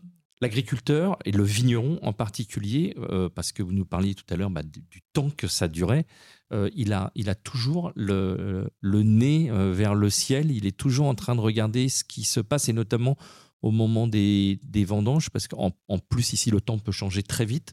Est-ce que, est-ce que ça joue énormément sur euh, notamment la récolte ? Bah, oui, parce que bah, déjà, effectivement, même si on travaille la terre, on est toujours avec le nez en l'air. Pour voir ce que, comment ça se passe. Contrairement euh... aux maraîchers, c'est ça. Non, mais même, euh, ils ont le cul en l'air. Mais... On y revient. mais, ils ont peut-être le cul en l'air, mais ils regardent ce qui se passe aussi en l'air. Ouais, oui. Parce que euh, c'est vrai que l'agriculteur est toujours tributaire de, du climat. Et vous pouvez avoir euh, la meilleure météo de droite ou de gauche. Regardez dix sites, vous allez avoir dix météos différentes. Et c'est après à vous à faire vos, malgré tout votre euh, ce qui va se passer. Enfin, vous, vous jetez les dés, et ça, ça finit toujours comme ça.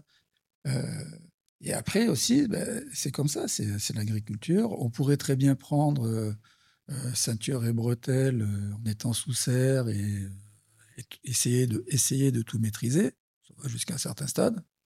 Mais après, vous perdez ailleurs, vous perdez en... en véracité de produits. On... Ceci dit, des vignes sous serre, hein, en Europe, il n'y en a pas des masses quand même, si Si. Ah bon? Il y en a en Angleterre, en Belgique. Maintenant, ils arrivent à le faire dehors, mais avant, ils n'arrivaient pas. Et puis, je veux dire, on fait bien de la tomate sous serre. Enfin, oui, oui. Enfin, de la vigne sous serre, hein, c'est plus ça qui pose problème. Si ce n'est qu'il n'y ben, a plus no- aucun attachement, réattachement et attachement à ce que... Au terroir, être, justement, au terroir, dont on parlait climat, tout à l'heure. À, à tout ce qui va avec. Donc oui, en même temps, on a des périodes, surtout en ce moment, des périodes sèches, de sécheresse, de, de forte chaleur. Ben oui, effectivement, on est en période de vendange. On se dit, on arrive au bout de notre cycle de production de raisins. Ben, c'est pas le moment où il pleut. Mais en même temps, je suis très content qu'il pleuve parce que la terre, elle en a besoin. On en a besoin pour euh, les années qui arrivent, pour, euh, pour plein de choses. Et puis, de toute façon, si on, on, toujours le, on essaye de faire au mieux parce que... Euh, il peut très bien nous tomber euh, un gros orage de grêle alors qu'on a encore une partie des raisins dehors et qu'on ne récolte rien ou en très mauvais état.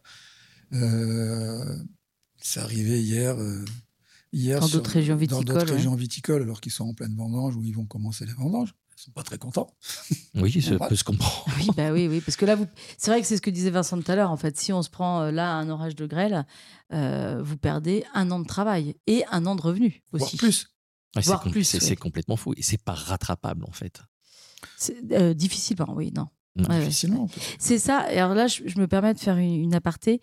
Euh, c'est ça que j'ai appris. Enfin, c'est une des choses que j'ai apprises en découvrant le métier d'agriculteur, surtout par rapport à mon métier à moi. En fait, je suis infirmière dans les blocs opératoires.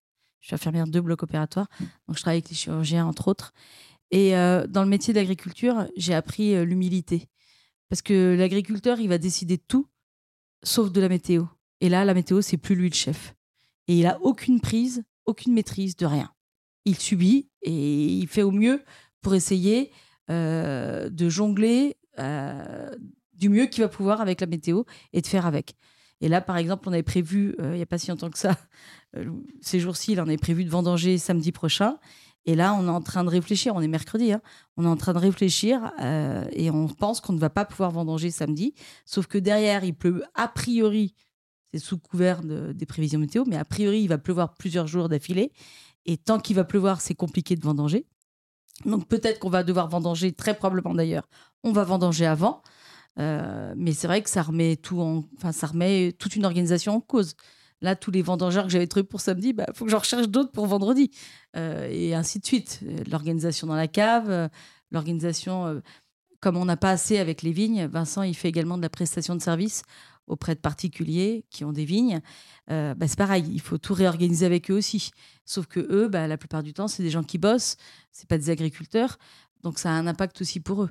Et voilà, ça, ça se répercute un peu en cascade, si je puis dire.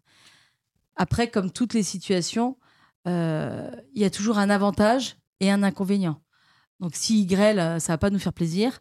S'il pleut, à contrario, on va être bien content. Alors peut-être que sur le moment, on va pas être content parce que ça va chambouler tout notre programme et que bah, ça remet tout en cause. Mais par contre, ça va, ça va quand même donner à boire au sol quand on a extrêmement besoin, profondément besoin. Donc, euh, on est... c'est pour ça qu'on dit que les agriculteurs ne sont jamais contents. Oui, c'est vrai. Bah oui, bah oui, non, mais c'est pour ça. C'est parce qu'en fait, il euh, n'y a jamais un critère qui n'est que positif. Donc, l'agriculteur, il n'est pas satisfait parce que lui, il veut que du positif. Mais comme toutes les situations, il y a un revers de médaille. Donc, il faut aussi euh, composer avec le revers de médaille. Oui, sur, euh, enfin, faire son vin, c'est pas aussi facile que ça, que, que ça paraît. Ça consiste, ça consiste en quoi? Qu'est-ce que ça veut dire faire son vin? Alors, souvent, on voit que les, l'étape finale, on voit que l'étape finale qui est la vendange, Euh, et le produit fini après. Et le produit fini par, par derrière. Voilà, on cueille le vin et après on met dans la bouteille. Et ça y est, c'est fini. Vous dites quoi, vous, à cueillir du vin euh, pop, et, ça fait deux fois. Hein. On cueille le raisin. On va planter des bouteilles, on va récolter des bouteilles. Oh, bon, allez, je sors de ce podcast. On cueille le raisin et par l'opération du Saint-Esprit, il sort des bouteilles pleines. Mais en fait, il s'est passé... Euh... Bah, il s'est passé un peu de choses. Bon, déjà, y a, pour faire le raisin, bah, il faut bien conduire la vigne, bien conduire le vignoble. Euh, qui produit suffisamment. Que, qualitativement, avec des quali- raisins. Qualitativement parlant. Je ne mets pas aucune... Euh, pour moi, je ne mets pas... Euh, telle région, c'est que des merdeux, ils ne savent pas faire du vin. Non, pour moi, il n'y a qu'une chose qui existe, c'est... Il n'y a pas de mauvais vignoble, il n'y a que des mauvais vignerons. Le, le vin, c'est une histoire de, de personnes. C'est pas... Euh, Et puis après, il y a l'appréciation de tout le monde. Donc déjà, pour avoir, entre guillemets, un bon vin, ce qui pourra déjà... Qu'est-ce que c'est qui... On va dire qu'est-ce que c'est un bon vin, mais ça, c'est un autre problème. Pour avoir un bon vin, ben, moi, je, dis, je, je répète toujours la, la même phrase que m'avait appris... Elle est super, cette phrase. Que nous avait appris notre prof de viti à Montpellier, à l'époque. B T S, ouais. B T S. Il nous disait, vous pouvez être le meilleur vinificateur au monde, avoir le meilleur matériel au monde. Si vous rentrez de la merde... Vous ferez peut-être de la bonne merde, mais ce sera toujours de la merde. Par contre, si vous rentrez du beau raisin, ça ne veut pas dire que vous allez faire des bons vins, mais ça sera déjà plus facile. Mmh. Donc, j'ai gardé ce principe-là. Mais après, c'est, c'est pareil. Euh, on va digresser, partir un peu à droite, à gauche, sûrement. Euh, faire du vin, bah, y a cinquante mille manières de le faire. Il n'y a pas de vérité absolue de ce côté-là. Euh, en sortant de B T S... Euh, Comme j'ai dit, ben, je suis sorti, euh, je sais faire du vin. On m'a appris, je sais faire. Euh, trente ans plus tard, éventuellement, je fais un breuvage hydroalcoolique plus ou moins consommable. Mais aussi, les vins que j'ai pu faire il y a trente ans, ou que ce soit, que ce soit sous la, la direction de, d'autres vignerons, d'autres propriétaires, ou les vins que j'ai d'autres pu faire régions. Moi, d'autres régions, eh ben, Euh, j'ai évolué, tous les vins évolués. Je ne travaille plus et je ne bois plus de la même manière les raisins euh, que je fais et les vins que je fais maintenant que ce que j'ai pu faire euh, il y a trente ans. Euh, je dis souvent, il y a trente ans, euh, en sortant de l'école, euh, on était les, les petits chimistes. Hein. On... Oui, on avait du raisin. Déjà, pour faire du raisin, euh, il fallait faire du... Pour avoir du vin, il fallait faire du raisin. Pour faire du raisin, eh ben, on avait toute la panoplie... Euh, De plein de produits. De plein de, moins... pot- de produits, comme on dit gentiment maintenant, phytopharmaceutiques. Oui, de plein de produits chimiques. Oui, ouais, phytopharmaceutiques. euh, maintenant, mais ça, c'est depuis pas mal de temps, pour le, et pour faire le vin, par derrière, c'est exactement pareil. Aucun souci. Hein, on parle, on met, on met à l'opprobre... Euh, Euh, l'industrie agroalimentaire pour les plats ultra transformés, très préparés dans tous les sens, et les additifs euh, X, Y, Z qu'on peut rajouter euh, dans des plats qu'on va manger. Euh, dans le vin, pour faire des copains, c'est exactement pareil. Mmh. Pas de souci. C'est une des raisons pour lesquelles euh, beaucoup de vignerons euh, au Monaco qu'en mettent euh, la liste des ingrédients. Ah oui, pour neuf dixièmes des gens, euh, comme tu viens de le dire, pour faire du raisin, c'est tout juste, voilà, si la bouteille ne pousse pas sur la bouteille, sur le vigne. Oui, oui. Jean-Raphaël, on est persuadé. Voilà, c'est pour ça que je disais ça tout à l'heure. Donc, euh, bah, nous, euh, sur le domaine de Vinceline... Euh... Bah, c'est-à-dire qu'en fait, Vincent, il est, si je peux me permettre, Vincent, euh, il, quand il a eu son B T S, il est parti faire ses expériences à droite à gauche avant de revenir sur Bellet. Et quand il est revenu sur Bellet, on vous a raconté un peu notre histoire où on n'a pas pu avoir nos propres locaux tout de suite. Et donc, bref, il a eu tout un tas d'occasions pendant lesquelles il a essayé plein de choses, et notamment ces, premiers, ces produits-là, comme il, dont il a parlé, notamment la fabrication de vins, comme il dit, très technologique. Et, et, et quand il, on a eu la perspective d'avoir nos propres locaux avec euh, une autonomie totale, là, il s'est dit, bah, c'est peut-être l'occasion pour se recentrer sur la matière première du vin, à savoir le raisin. Et, et donc, il s'est dit, bah, c'est le moment ou jamais. Je mets de côté tous les produits que j'ai pu utiliser auparavant, toutes les belles technologies qui ont pu être mises à ma disposition, et je vais faire le plus simple, simplement possible. Sauf comme qu'en fait... Dit, voilà. Après, je ne renie pas du tout tous les, tous les oui. manières dont j'ai appris, dont j'ai fait. J'ai beaucoup rigolé, c'était super marrant. Hein, dire, la technique, dire, fait des trucs dans notre monde. Hein. Et en même temps, euh, maintenant, je me suis dit, euh, deux mille douze, puisqu'on a eu notre cas où j'étais entièrement libre de faire ce que je voulais, de la manière dont je voulais, je me suis dit, ben, je veux faire le vin le plus simple possible. Et comme je dis, c'est là que les emmerdes ont commencé. Parce que, ben justement, tous les petits produits qu'on rajoutait de droite et de gauche, c'était pour simplifier le travail, faire un travail bien propre, bien lisse, avec des vins certes bons, mais je dirais un peu méchamment maintenant, sans âme ni vertu. Ça ne veut pas dire qu'ils étaient mauvais et qu'il faut tout jeter par la fenêtre et que non, ça va bah, des rétro satanas, très loin de là. Mais ce que je n'ai... Je... S'il faut le faire pour euh, le refaire pour d'autres raisons et pour d'autres, pourquoi pas. Mais bon, plus trop envie de faire ça. Mais, et ça ne veut pas dire que parce que je fais des vins simples, euh, en, a, en ayant le minimum de, de produits à rajouter dedans, ça fait des super vins. C'est pas vrai. Mais en revanche, c'est un vin qui vous ressemble. Donc si je comprends bien, mmh. le vin, quand on commence à arriver à le, à le comprendre un peu, on comprend un peu le vigneron. Oui, mais c'est, bah alors c'est exactement ce que je voulais dire depuis tout à l'heure. D'ailleurs, je crois, je ne sais pas si ce n'est pas une expression allemande, mais je ne suis pas certaine, il faudrait que je vérifie, qui dit « Regardez ce que vous avez dans, dans votre assiette et je vous dirai qui vous êtes ». Et le vin, c'est un peu ça. C'est-à-dire qu'à travers le vin, vous allez retrouver l'âme du vigneron, de celui qui le fabrique. Et, et je trouve que c'est assez vrai. Et même quand je compare avec des, des vins de nos confrères, que ce soit ici, sur Bellet ou, ou dans d'autres régions, et quand je connais le vigneron... Euh, Ça, me, ça, ça m'amuse parce qu'effectivement, on retrouve certains traits de caractère dans le vin qu'on, qu'on va retrouver un peu dans le vigneron, effectivement. C'est, c'était ça aussi, moi, qui m'avait beaucoup intéressé quand on avait parlé de, de, de votre production avec Guillaume et Geoffrey euh, au V N B, c'est qu'ils racontaient aussi toute l'histoire. Et euh, en, avant même de goûter la bouteille, avant même de goûter euh, ce, que, ce, que, ce que vous, vous produisez, on avait déjà envie de le goûter, le vin, parce qu'il y avait quelque chose derrière. Il y avait, il y avait une, il y âme, une âme. Ouais. Il y avait une âme. Il y avait euh, un vigneron qui met, euh, qui met tout son cœur. Et, mm. et bon, ça peut paraître... Enfin, voilà, et je pense que ça se, ça se sent dans, dans, dans, dans... Mais je pense, ouais. Alors, des fois, dans le bon sens du terme, comme je disais tout à l'heure, il n'y a jamais de choses parfaites. Hein. Donc, des fois, dans le bon sens du terme, et parfois, bah, un peu moins. Il y a les défauts aussi qui peuvent ressortir un petit peu. Mais euh, c'est, tout, c'est, c'est tout ça l'âme justement du vin. Comment ça s'est passé avec le V N B d'ailleurs? C'est eux qui sont venus vous voir, vous qui êtes allés les, euh, les voir? Non, c'est eux. Alors, on, on, on a, sait même pas que... on, on, a, on a beaucoup de chance dans notre, dans, dans notre chemin chaotique. C'est qu'en fait, on a une production qui est tellement petite que... Alors, il y, y a des gros inconvénients, hein, je vous rassure, une petite production. mais, mais quand même, une grosse chance, c'est qu'en fait, on n'a pas besoin d'aller démarcher qui que ce soit. Parce que de toute façon...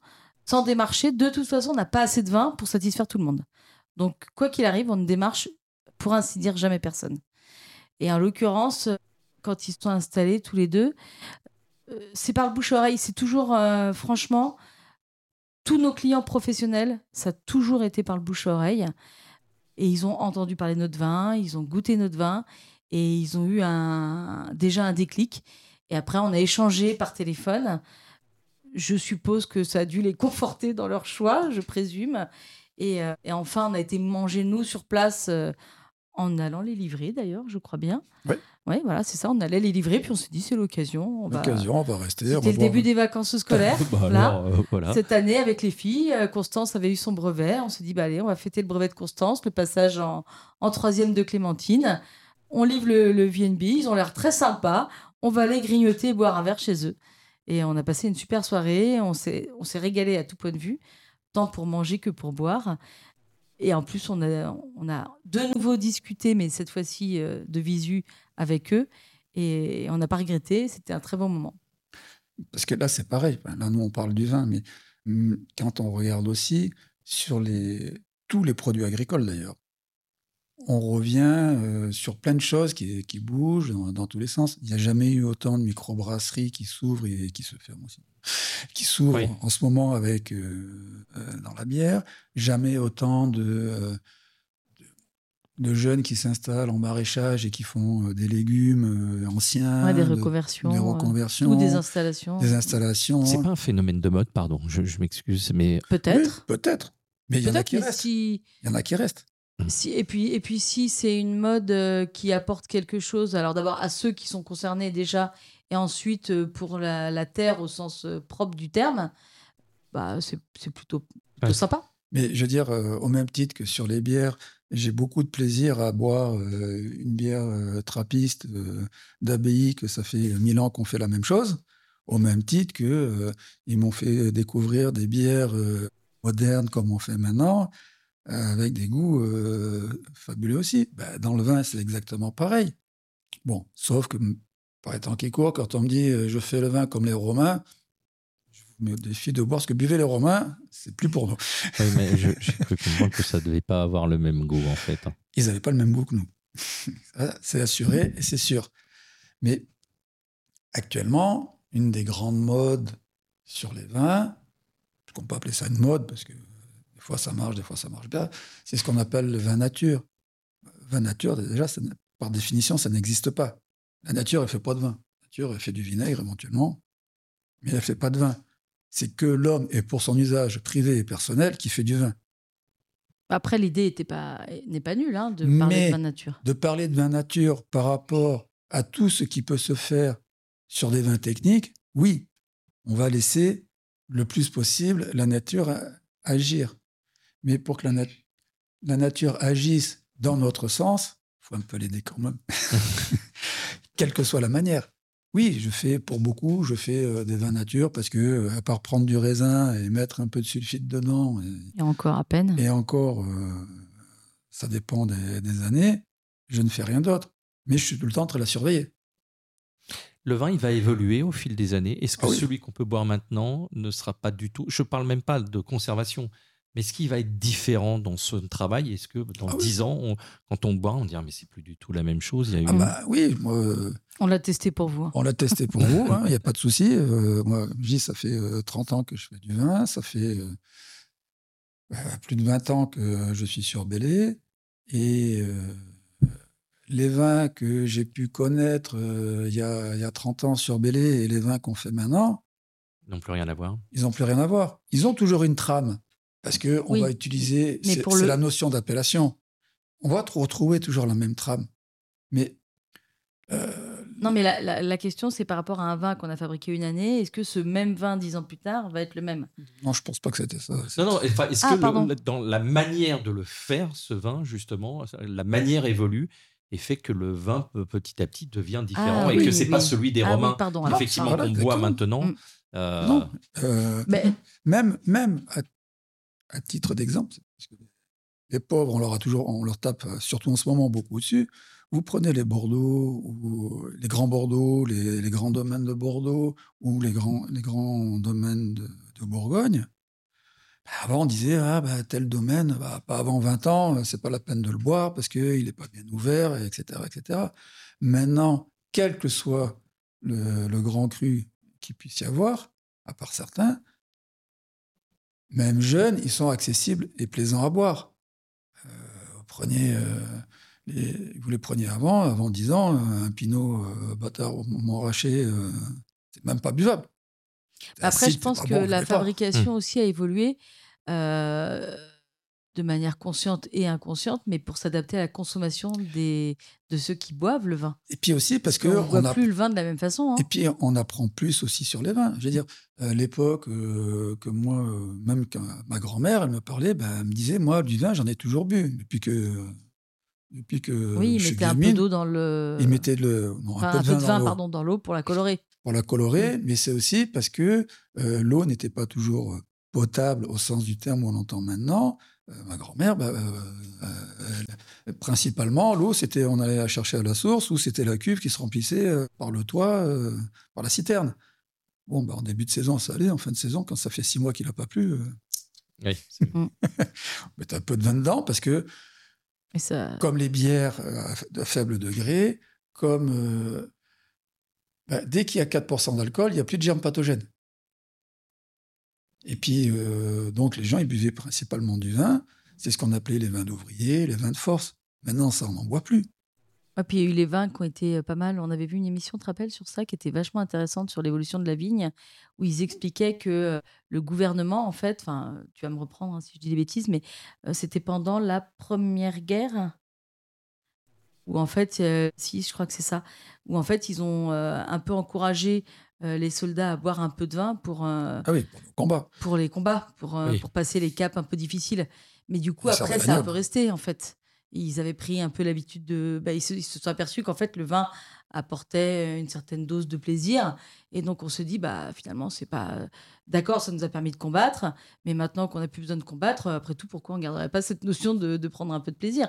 Et donc, on a gardé un peu cette habitude. Mais aujourd'hui, boire au quotidien, ça, ça se fait beaucoup moins qu'auparavant. Quand même. De toute façon, c'est pas difficile. Hein. Dans les années soixante-dix... On boire buvait, du vin, j'entends. Hein, on buvait à peu près, en moyenne, cent trente litres de vin par an et par habitant. cent trente litres. Oui. En, en quelle année, tu dis ? soixante-dix, dans les années soixante-dix. Ouais. Là, on en est à quarante-cinq. Bon, il y a d'autres alcools qui ont beaucoup plus augmenté aussi. Oui, oui je crois que la, la, la bière... Euh... La bière est en train de dépasser... Strasbourgeois, euh, Julien, toi, t'as, t'as les bons chiffres sur la bière. Non, la bière est en train de dépasser la consommation. Aussi en Alsace. Oh, les sous-entendus. Règlement de compte, là. à, à, avant de, de, de passer sur la, sur la toute dernière petite partie, sur, on va parler un petit peu de Nice. Ça, ça, il devrait être comment le domaine dans dix ans ? Qu'est-ce, Comment vous le voyez ? Comment vous, le, vous voudriez qu'il soit ? Plus grand ? Plus... Alors, plus grand, là, on a du mal à se projeter parce que sur le plan financier, on est au taquet. Hein. C'est-à-dire que même, un, même acheter un toilette à, à Bellet, c'est plus possible pour nous, hein, j'entends. Donc, euh, donc, autant vous dire qu'une parcelle de vigne, euh, même pas dans nos rêves, hein, mm-hmm. les plus fous. Si, là, dans on... les rêves, oui. Ouais, enfin, des rêves très, très, très lointains quand même, hein, parce qu'il y a un moment, il faut avoir les pieds sur terre. Donc, euh, la notion de s'étendre nous paraît aujourd'hui un peu compliquée. Euh, comment on le voit ? bah... Ouais, euh, un peu mieux organisé parce que c'est encore euh, un gros... peu plus abouti effectivement. Ah, on vit encore bazar. un peu dans un chantier. On ouais. vit un peu dans un chantier. Euh, ben, chose que je fais depuis quelque temps, me recentrer vraiment sur la production. Sur un travail de fond. En un fait, travail oui. de fond. Mais ben voilà, on travaille euh, par les cycles de la nature, par la... et autres. Ça se fait pas en oui, du deux, deux coups de cuillère à peau ouais. comme on dit et une poudre de perlimpinpin. Ça, ça marche pas. C'est du travail de longue haleine. Euh, le travail je... de fond, c'est essayer de, de, de nourrir davantage les sols pour pallier à la sécheresse qui s'installe, qui a, qui a tendance à s'installer de plus en plus, de manière à essayer de limiter autant que possible l'irrigation et puis bah, gagner en qualité. Donc ça, c'est le travail de longue haleine. Et puis après, des travaux d'entretien, mais, mais qui indirectement vont impacter, c'est-à-dire bah, refaire des talus, Enfin, tout bien entretenir l'ensemble du terrain en fait, parce que ça va faciliter le travail derrière, le passage du tracteur par exemple, euh, re- retendre bien le palissage, un travail de fond qu'on a aujourd'hui un petit peu du mal parce qu'on court après le temps, on court après l'argent, donc c'est vrai que ça on, des fois on est un petit peu en retard euh, sur ça. Et puis aussi je pense que les vins ils vont en oui, termes a, de ouais. goût et de fabrication ouais, ils, ils vont évoluer petits, aussi ouais. ils vont évoluer aussi parce que bah, j'ai pas J'essaye de garder une ligne de conduite. Je sais plus ou moins vers euh, peu comment je veux faire mes vins, mais j'aime bien explorer à droite, à gauche, ouais, euh, ouais. me dire, mmh. tiens, si euh, je faisais un peu plus comme ça, qu'est-ce que ça donne ? Ouh. C'est pour ça qu'on aime bien échanger, qu'on a gardé plein de copains. Vincent, il a gardé plein de copains de son époque du B T S Vitiono. Et puis après, il y a d'autres rencontres aussi qui se d'autres font rencontres, avec dirais. d'autres vignerons ou, ou même des brasseurs. Euh, des enfin, brasseurs, à l'étranger, et, ou, pas ou même à l'étranger. Des maraîchers, on en parlait tout à l'heure. De... On va échanger avec des eux et on adore, ouais. on adore. D'abord parce que ça nous permet d'avoir un regard extérieur sur ce que nous on fait. Eux, ils vont regarder comment on fait. Enfin, on va leur en parler. Ils vont goûter nos produits. Ils vont nous donner leur, leur regard extérieur et puis euh, y, éventuellement des petits conseils, des petites astuces, des idées. Tiens, tu devrais essayer ça.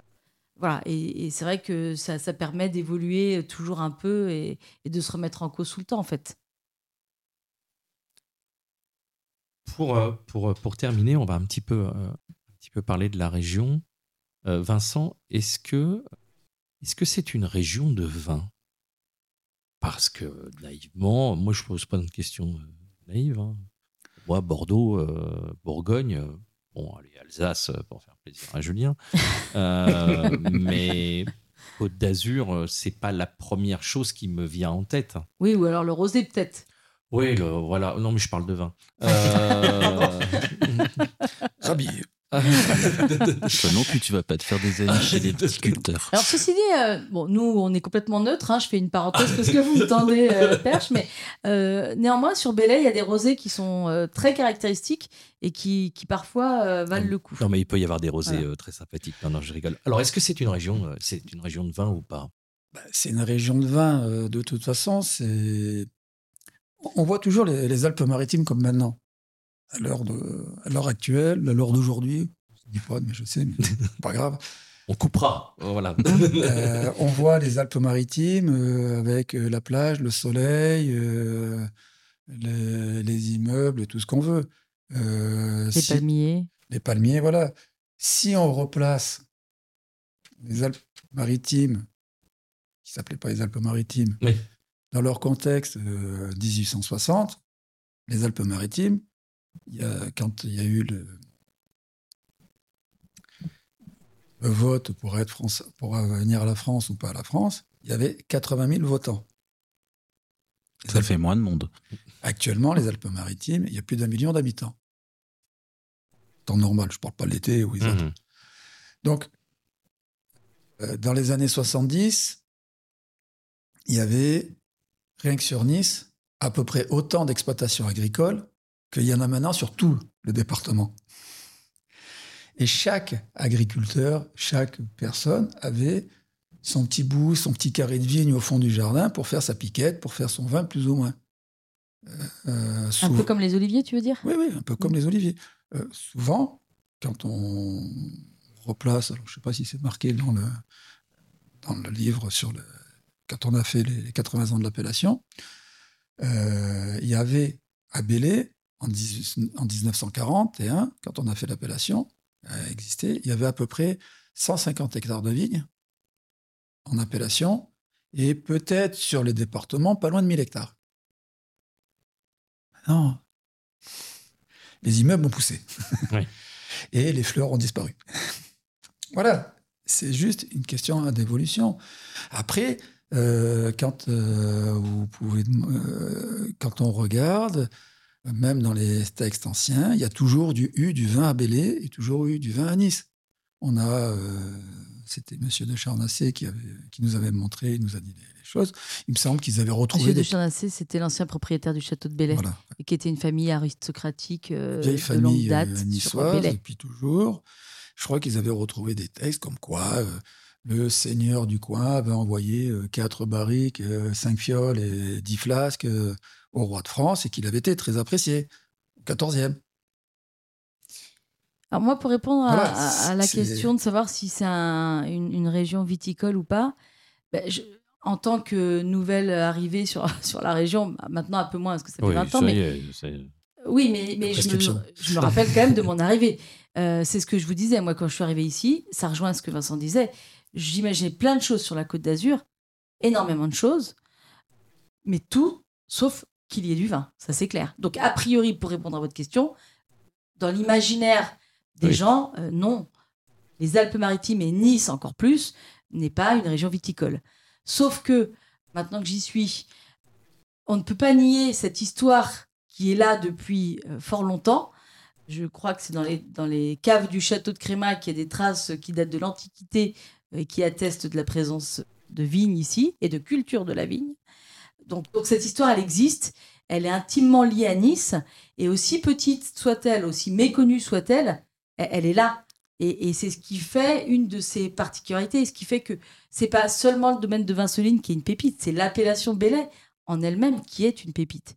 Et il y a autre chose aussi que je voudrais dire, qui élargit un peu la question propre à la viticulture, c'est l'agriculture. C'est une autre particularité du département des Alpes-Maritimes, c'est que c'est un département qui, a priori, n'est pas agricole. C'est ce qu'on évoquait plus ou moins pendant l'interview précédemment. Sauf que euh, moi, je suis partie en cours de route au lycée agricole aussi, pour éventuellement m'installer à titre, euh, enfin, comme agricultrice, en plus de garder mon travail d'infirmière. Et donc, à ce moment-là, j'ai découvert qu'au lycée agricole ici à Antibes, j'ai découvert qu'il y avait... énormément de culture sur les Alpes-Maritimes. Et c'est très, très particulier parce qu'en France, vous avez des régions qui vont être des régions agricoles, donc soit viticoles, soit maraîchères, soit euh, élevage, élevage vache, toutes les cultures que vous voulez, mais qui vont être relativement ciblées sur une culture. Les Alpes-Maritimes ne sont pas ciblées sur une culture. Il y a presque des toutes les cultures qui sont, presque toutes qui sont représentées. Je pense que celles qui sont le moins représentées, et encore il y en a, euh, c'est dans le milieu de la mer. Ben non, les fermes aquacoles, il y en a. Voilà, mais il y en a. Bon, il n'y a mais pas sinon, les moules et les huîtres. Voilà, voilà. mais mais il y a quand même, bah, il y a des moules à Monaco, euh, des bon, huîtres à Monaco, pardon. Oui. Mais il y a, il y a, il y a un peu de pêche. Bon, malgré tout, c'est ce qui reste le plus anecdotique. Bah, il y a de l'aquaculture. Avec mais euh, un petit peu d'aquaculture. Mais, mais sinon, toutes les autres cultures sont présentes. Il y a, il y a de l'arboriculture, avec notamment l'oléiculture qui est très présente sur les Alpes-Maritimes, mais pas que. Il, y a, il reste encore de, l'or, de l'horticulture, même mmh. si la fleur a beaucoup disparu, il en reste encore.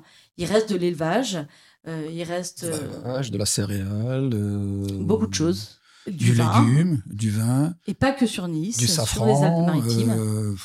Ouais, des, des... Oui, il reste beaucoup de culture encore. Et c'est, c'est vraiment propre à, à l'ensemble du département. Et c'est une richesse énorme que d'avoir peu de culture, mais d'en avoir, mais des arts presque toutes. Mais c'est aussi, voilà, comme le, le nom du département, c'est les Alpes-Maritimes. Je veux dire, on parlait, ben voilà, d'un côté, on voit le Cap d'Antibes et de l'autre côté, on voit l'Argentera. Euh, nice, bah, Nice, c'est la, ça, en fait. La vieille, la vieille pub qu'ils ont ressortie, euh, la Grande Bleue ou la Piste Bleue, ben bah, voilà, dans la journée, ils peuvent faire les deux, il hein, n'y a pas de souci. Hein. Ski et plage. Et mmh. ça, c'est un peu le contraste de la ville de Nice. Il euh... n'y a aucun endroit au monde où on peut faire ce genre de choses. Mmh. Enfin, et et moi, tête, c'est, c'est une des choses que j'ai adorées quand j'ai découvert Nice, c'est cette, cette ville de contraste. Vous avez d'un côté un bleu, le fameux bleu de, de, c'est de Matisse, hein, c'est ça ? Qui l'a bien représenté. Et puis, euh, en un temps euh, record, vous êtes à la montagne, et là, c'est immaculé blanc. Vous êtes dans des régions euh, très désertiques, et puis d'un seul coup, vous vous retrouvez euh, sur le bord de mer, où là, il y a une densité affolante, presque. Tout est, tout est en contraste, et tout est en lumière, tout est en couleur. Et voilà, je trouve que c'est... Enfin, moi, j'aime, j'a, j'a, c'est une région que j'ai vraiment adoptée, euh, même, même si je renie pas du tout la mienne, hein, loin s'en faut, mais j'ai adopté la ville de Nice et tout ce qui va avec, euh, tout autour. Après, ben, Nice, c'est une grande ville, hein, c'est pas que du bon. Bon, bon. Ça, on a bien compris, Vincent, que la grande ville, c'était pas forcément votre Non, non, non. on, on, on va terminer sur, les, sur, sur quelques questions un petit, peu, un petit peu récurrentes. Alors, attention, la, la plus compliquée, je l'attaque tout de suite. Chacun de vous, vous n'avez pas le droit de dire la même chose. Hein. Euh, Nice, en un mot, honneur aux dames. Ah, merci. Ben, contraste. Non, j'en étais sûr, je l'attendais. Ben oui. Facile. Facile. Vincent. Un mot, Nice. Ah, Nice. Oh non, tu t'es pas fait, oh, tu t'es pas non, trop lâché non, là. Hein. Non, non, non, non, non. Moi, j'aurais tendance à l'accepter. Ah ouais. Nice. Et pourquoi ? Ouais, parce ah, qu'on c'est, retrouve... c'est pas descriptif, c'est ça que vous ben, voulez dire. Non, mais parce, parce que, que Nice, tu retrouves ça, pas ça, ailleurs, vraiment. Euh... Enfin, on est dans une région avec une forte identité, tout comme Strasbourg. Fallait que je dise. Et la Bretagne. Mais je veux dire, Strasbourg, c'est Strasbourg, Nice, c'est Nice, la Bretagne, c'est la Bretagne, la Corse, c'est la Corse, mais après, il y a des villes, ben. Oui. Plus... Alors, je ne vais pas citer de région, de, de non, villes, je n'en ai pas en tête, mais en plus, je ne veux pas me fâcher avec. Euh, Les habitants des villes personnes. En question, voilà. Mais il y a des villes qui ont beaucoup moins de caractère et d'identité que Nice peut en avoir, donc moi, j'aurais tendance à accepter Nice. Bon, allez. C'est Nice. Ok, allez, on accepte. Bah, c'est on parce que dire, c'est bien oui. argumenté. Hein. Ouais, ouais, ouais, alors là, j'ai fait un, un gros effort. Hein. Eh, merci pour Vincent. Hein. Alors là, cette fois-ci, je pense que bah, chacun, ça, on, chacun bouge un peu les lignes. Alors aujourd'hui, moi, c'est comme j'aime beaucoup cette histoire de famille. Donc je, je, moi, je, j'accepte d'entrée, tu ne peux rien dire, une, euh, que vous répondiez de concert tous les deux. Trois endroits où vous aimez aller. D'habitude, on, on sépare toujours les deux personnes, mais je ne peux pas vous séparer, ça me ferait mal au cœur. Trois endroits où vous êtes, où vous aimez vous promener, vous balader, manger. Trois endroits où on peut vous croiser à un moment ou à un autre. Et dans la interdit, oui, enfin dans, sur Nice et ses alentours. Interdit de me dire dans la vigne, parce que je sais que je vous retrouverai dans la vigne à un moment ou ouais, à un c'est autre. C'est dommage, parce que je pense qu'on aurait répondu ça en premier tous les deux. Bon, allez, si, allez on vous accorde. Non, non, on, on, on, on a plein d'idées, je pense. Plein d'idées, moi j'ai le vieux Nice. Oui, pourquoi ? Parce que c'est... Il y a un côté grouillant un peu. Il y a un petit côté grouillant, puis euh, moi j'a... j'adore le... L'effervescence. Le, le vieux Nice, enfin, je veux dire, c'est... c'est super, même si à y vivre, c'est l'enfer, parce qu'il y a cinquante mille touristes là-dedans, au mètre carré. Mais euh, ça, c'est, c'est la fourchette basse. Il y a un côté à la fois chaleureux, intimiste. Intimiste, euh... la vieille ville. Moi, j'a... moi j'adore le Vieux-Nice. D'accord. Ça, j'adore le Vieux-Nice. Et alors, un, moi, je peux dire le deuxième, mais je suis sûre que tu es d'accord avec moi, donc euh, tu prends pas trop de risques. Sur les pistes dans l'arrière-pays ah, avec oui. notre quatre-quatre. Ah, oui. ah, d'accord. Oui. Et... Là où ça passe le moins bien, en général, on aime bien. Mais sans aller très loin, hein, vers Blausasc, il y a plein de trucs. Euh, Blausasc, pour euh, Jean... Bah, les alentours, Jean... si, bah, non, bah, tu, fais, tu montes à l'Authion et tu descends sur Saorge. Euh... Ouais, Blausasc, c'est, pas, c'est sur la vallée du Paillon, en allant vers l'Escarène aussi. Voilà. Pour Jean-Raphaël. Merci beaucoup. c'est, c'est gentil. Troisième endroit. Bah, la mer. La mer. Ouais. Une plage en particulier? Ah non. Toute... La mer. La, la mer, mer ouais, que ce soit euh, sur les rochers. Euh, ah, de toute façon, on n'a pas le choix. En même temps, il n'y a pas que, de sable. Que ça soit sur les rochers. euh, C'est pas comme en Bretagne. À Saint-Jean, les, les rochers de, du Cap Ferrat, que ça soit euh, plage à Antibes. Quand, quand on était que tous les deux. Que ça soit que, sur un bateau. Euh, et que les filles étaient panées. Euh, à l'époque, Vincent, il avait un scooter, il avait un chien aussi. Il a plus le chien, plus le scooter. Bon, il a la femme et les filles, mais c'est, c'est pas si mal. Bref, on partait tous les deux avec le scooter et le chien et on allait. Euh, sur des rochers un peu à l'abri. On aime bien en général euh, être dans des endroits relativement euh, tranquilles et on allait se baigner à partir des rochers, effectivement. Ouais. Le scooter et le chien. Ouais, on garait le scooter c'était comme ça, un... on n'était pas embêtés. C'était pas un Saint-Bernard, j'imagine. Non, non, non. non. Arrêtez les conneries aussi. Déjà, euh, c'était un chien, c'était déjà pas si mal. Hein. Non, c'était un bon bâtard. euh, mais ouais, voilà, on partait tous les deux sur des rochers dans un endroit où il y avait pas trop de monde. Et puis même maintenant avec euh, et même maintenant avec les filles, avec hein, les filles hein, on se fait très un souvent le soir, très souvent comme euh, sur n'importe quelle plage en fait. Beaucoup de locaux euh, l'été on voit pas de niçois sur la plage, ils y sont le soir. Ouais, ouais. Et puis quand, quand même euh, la première fois qu'on s'est vu après notre salon où on s'est rencontrés, c'est quand même sur la promenade des Anglais. Quand même. Ah. Non, c'était le Rendez-vous sur la prom. Non, t'es venu me chercher. Ah d'accord, il s'en souvient même. Ça fait plaisir. Mais moi aussi, avec mon épouse, devant le Negrisco. Là, faut qu'on eh ben non, non, nous c'était devant les Ponchettes. Tu, j'étais sur la plage, je t'attendais, on s'était donné rendez-vous sur la plage. Et après, Et on avait été dans le Nice. Voilà, rendez-vous ça. sur la prom. Oh, quel bouc. On y revient. Hein. On y revient. C'est moi qui ai trouvé le nom. euh, oui, mais nous, c'est nous qui avons trouvé le nom. D'ailleurs, on se disait qu'il faudrait peut-être qu'on le dépose, hein. Trop tard. Est-ce que prom, c'est déposable? Je ne sais pas. C'est déjà tellement utilisé. Pourquoi ça ne le serait pas? C'est très compliqué de déposer des ouais. règles et tout. Ouais, ouais, mais euh, on nous a déjà proposé de nous renseigner. On va vite se dépêcher de rentrer. On va déposer tout de suite. Ouais, mais vous, c'est rendez-vous sur la prom. C'est vrai. Oui. C'est oui. vrai, c'est vrai. Puis on n'est pas dans le même domaine. Non, ouais, non, parce non. qu'après, pour déposer sur tous les domaines, il faut un sacré pactole aussi. Ouais. Euh... Oui, ça, ouais, par contre. Pour Dernière euh... question.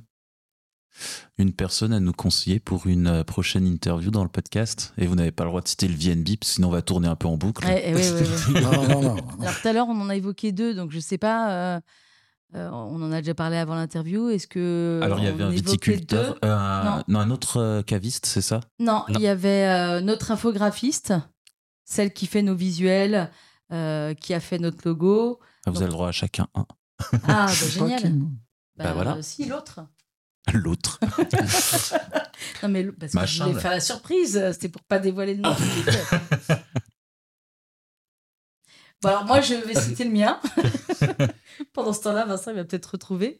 Euh, donc, notre infographiste, c'est en plus, c'est, on en revient à la famille, hein, parce que tout ça, c'est, ça reste en famille. C'est une maman euh, d'un camarade de l'école du primaire des filles. Et euh, son métier, c'est d'être infographiste. Et en fait, je lui ai demandé par hasard et elle a accepté de travailler pour nous. Et on n'a jamais regretté, ni Vincent ni moi, parce qu'elle fait des choses qui sont magnifiques. On a des compliments tout le temps, tout le temps sur nos étiquettes, sur nos cartes de vœux, sur, sur, sur tout ce qu'elle nous fait. On a toujours sur nos étiquettes d'huile d'olive. Et là, j'attends avec impatience qu'elle me fasse des étiquettes pour nos pots de pâte d'olive, de confiture. De temps en temps, on fait un peu de confiture. De, voilà. Et, et je la trouve extraordinaire. Elle travaille avec beaucoup de passion, elle a un sens de la poésie qui nous convient bien, même si Vincent, derrière son côté bien, bien agriculteur bourru, il a une vraie sensibilité et un, un vrai Voilà, il a, le côté poésie euh, me convient bien pour, euh, pour nous quatre. Il y a un cœur derrière ce vigneron. C'est ça, et, euh, un petit très sensible. Ouais, exactement. Euh, et voilà, et donc elle fait un, un travail qui est magnifique, tout en couleurs, euh, joyeux et, et qui nous représente bien. C'est noté. Voilà. Et Vincent, je, je l'aime, parce qu'ils bah ont oui, il va c'est incroyable. Le, le livre. Ah oui. ah, alors, qui faudrait aller voir, Vincent? Euh... Juste, est-ce qu'il faut que je cite le nom de l'infographiste oui, ou... oui, oui, vous pouvez. Sandy Salin. D'accord, voilà. Sandy. Le rendez-vous Sandy. Est envoyé. Sandy voilà. Salin. Ou si elle peut, euh, parce qu'elle elle connaît aussi très très bien la... Nice et le département, euh, parce qu'elle est historienne. Qui alors, s'appelle Une historienne, Vé- oui. Euh, Véronique, euh, après le nom. Tu es un chaudron. Tu es un chaudron, qui maintenant. Euh, travaille pour la métropole. Pour la ville. Pour la ville. D'accord. Encore. Ils sont combien à travailler pour la ville? C'est incroyable. et, et en fait, elle a... Pendant très longtemps, elle a enseigné... Enfin, toute sa carrière, en fait. Hein, elle est, elle est plus, plus près de la fin que du début, euh, si je puis dire, de sa carrière, j'entends. Est-ce qu'il faudra lui faire écouter, est-ce qu'il faudra lui faire écouter ce passage? Non, mais c'est dit très gentiment, il n'y a aucune arrière-pensée. Et en fait, non, mais ça veut dire qu'elle a quand même beaucoup d'expérience. Et ça, c'est super, surtout euh, d'avoir autant de connaissances sur la ville de Nice, parce qu'elle a accumulé un, une, une masse d'informations et qu'elle sait parfaitement bien traiter. Et donc, pendant toute sa carrière, elle a enseigné... En, en histoire à la faculté de Nice et euh, elle a fait en parallèle des recherches et au bout d'un moment euh, même si elle adore euh, l'histoire, c'était plus ça qui lui suffisait, elle voulait euh, autre chose et en fait elle se retrouve aujourd'hui à travailler euh, alors je, je, elle vous l'expliquerait bien mieux, bien mieux que nous, mais en gros c'est un service qui, qui, qui évoque tout ce qui concerne le patrimoine de Nice euh, et donc elle travaille dans ce service là pour euh, pour valoriser le patrimoine de Nice. Voilà. Invitation lancée. Voilà. Ben, c'est bien noté. Et elle est passionnée et passionnante. Merci beaucoup de ah, nous avoir euh, de vous merci à vous deux. De nous avoir euh, transmis cette, euh, cette passion. C'était, c'était incroyable et, et, et, et passionnant. Je, je, le dis, je le dis souvent, tout le temps, les gens passionnés sont passionnants et ça s'est révélé une fois de plus. On vous mettra tous les liens de toute façon dans l'épisode euh, sur, sur, ce, sur ce domaine et puis euh, comme ça vous, aurez, euh, vous, pourrez, vous pourrez en savoir, en savoir un petit peu plus, même si déjà vous nous avez dévoilé beaucoup de choses et merci beaucoup pour, euh, pour ça. Eh ben, merci alors à, à nos collègues clients du V N B euh, d'avoir pensé euh, aussi spontanément et avec autant d'emphase à nous. Et puis, merci à vous de vous être donné de la peine de venir jusqu'en de, dans ce petit coin euh, euh, un peu isolé de Nice, mais néanmoins bien, euh, bel et bien dans Nice. Euh, c'était un plaisir de vous rencontrer et je pense que les filles étaient très fières de pouvoir parler au micro. Donc, euh, on s'en souviendra. Je crois qu'on n'est pas encore allé aussi loin en restant à Nice. Parce qu'on est allé faire une petite euh, promenade vers Cannes. Pour ah, enregistrer nos nice. Amis de Pambagna ah. Création. Ouais. Mais ils ont fait une marque de vêtements qui s'appelle Pambagna. Alors on s'est dit, on va faire ouais. une exception. Ah, obligé, qui nous sûr. Avait été aussi conseillé, on peut faire des liens vers des tas d'épisodes ah, ouais. euh, par euh, Van. Van. Voilà. Van. Voilà. Van, euh, une blogueuse qui fait euh, qui a un blog avec euh, plein de bons plans sur euh, la Côte d'Azur. Et d'ailleurs, on pourrait lui dire de vous contacter parce que ça ferait un chouette article pour son blog. Ah bah, une amoureuse plaisir. De Nice, qui est devenue une amoureuse de Nice. Et euh, ouais, c'était super intéressant. Ouais. Et donc, ah, je bah, disais ouais. quoi? Que vous aviez été exceptionnellement à Cannes. Voilà. Et qu'on n'avait jamais été aussi loin. Sinon, en restant sur Nice, je ne crois pas qu'on était allé aussi loin. Ça oui. s'étend bien, Nice, quand même. Comme je, je... Ben là, on est au nord-ouest. On s'en rend pas compte, mais... Euh, mais après, au nord-est, ça va jusqu'à l'Ariane. Ouais. Euh, donc sur L'Ariane, le Paillon. Montboron. Et le Montboron aussi, qui est sur Nice, qui est quand même pas à la porte à côté, hein, l'air de ouais. rien. Ouais, ouais. Euh... Ça valait le coup d'aller jusque-là. Et voilà. Ouais, belle vue. En plus, là, après l'orage, là, il y a un... Ah ouais, le, les, lumières les lumières sont magnifiques. Hein. Ouais. Merci encore. Merci, euh, Merci beaucoup pour l'accueil. Deux. Merci aux auditeurs qui sont encore en ligne, qui écoutent encore. Oh, les pauvres. En général, c'est à ce moment-là qu'ils raccrochent, mais on a quand même ouais. des bonnes stats. Hein. En ouais. général, c'est écouté jusqu'à la fin. Bah, donc, bravo merci à, eux, hein. à tous et euh, on se retrouve dans quinze jours. À très bientôt. Avec plaisir. Ce podcast, réalisé par Radio Pictura, vous est présenté par Jean-Raphaël Drahi et Julien Gérard. Le design sonore a été réalisé par Cyril Delécrase avec la voix d'Athéna Campanella. Vous avez aimé cet épisode ? Abonnez-vous pour ne pas rater les prochaines diffusions. Vous pouvez également laisser une note et un commentaire sur Apple Podcasts.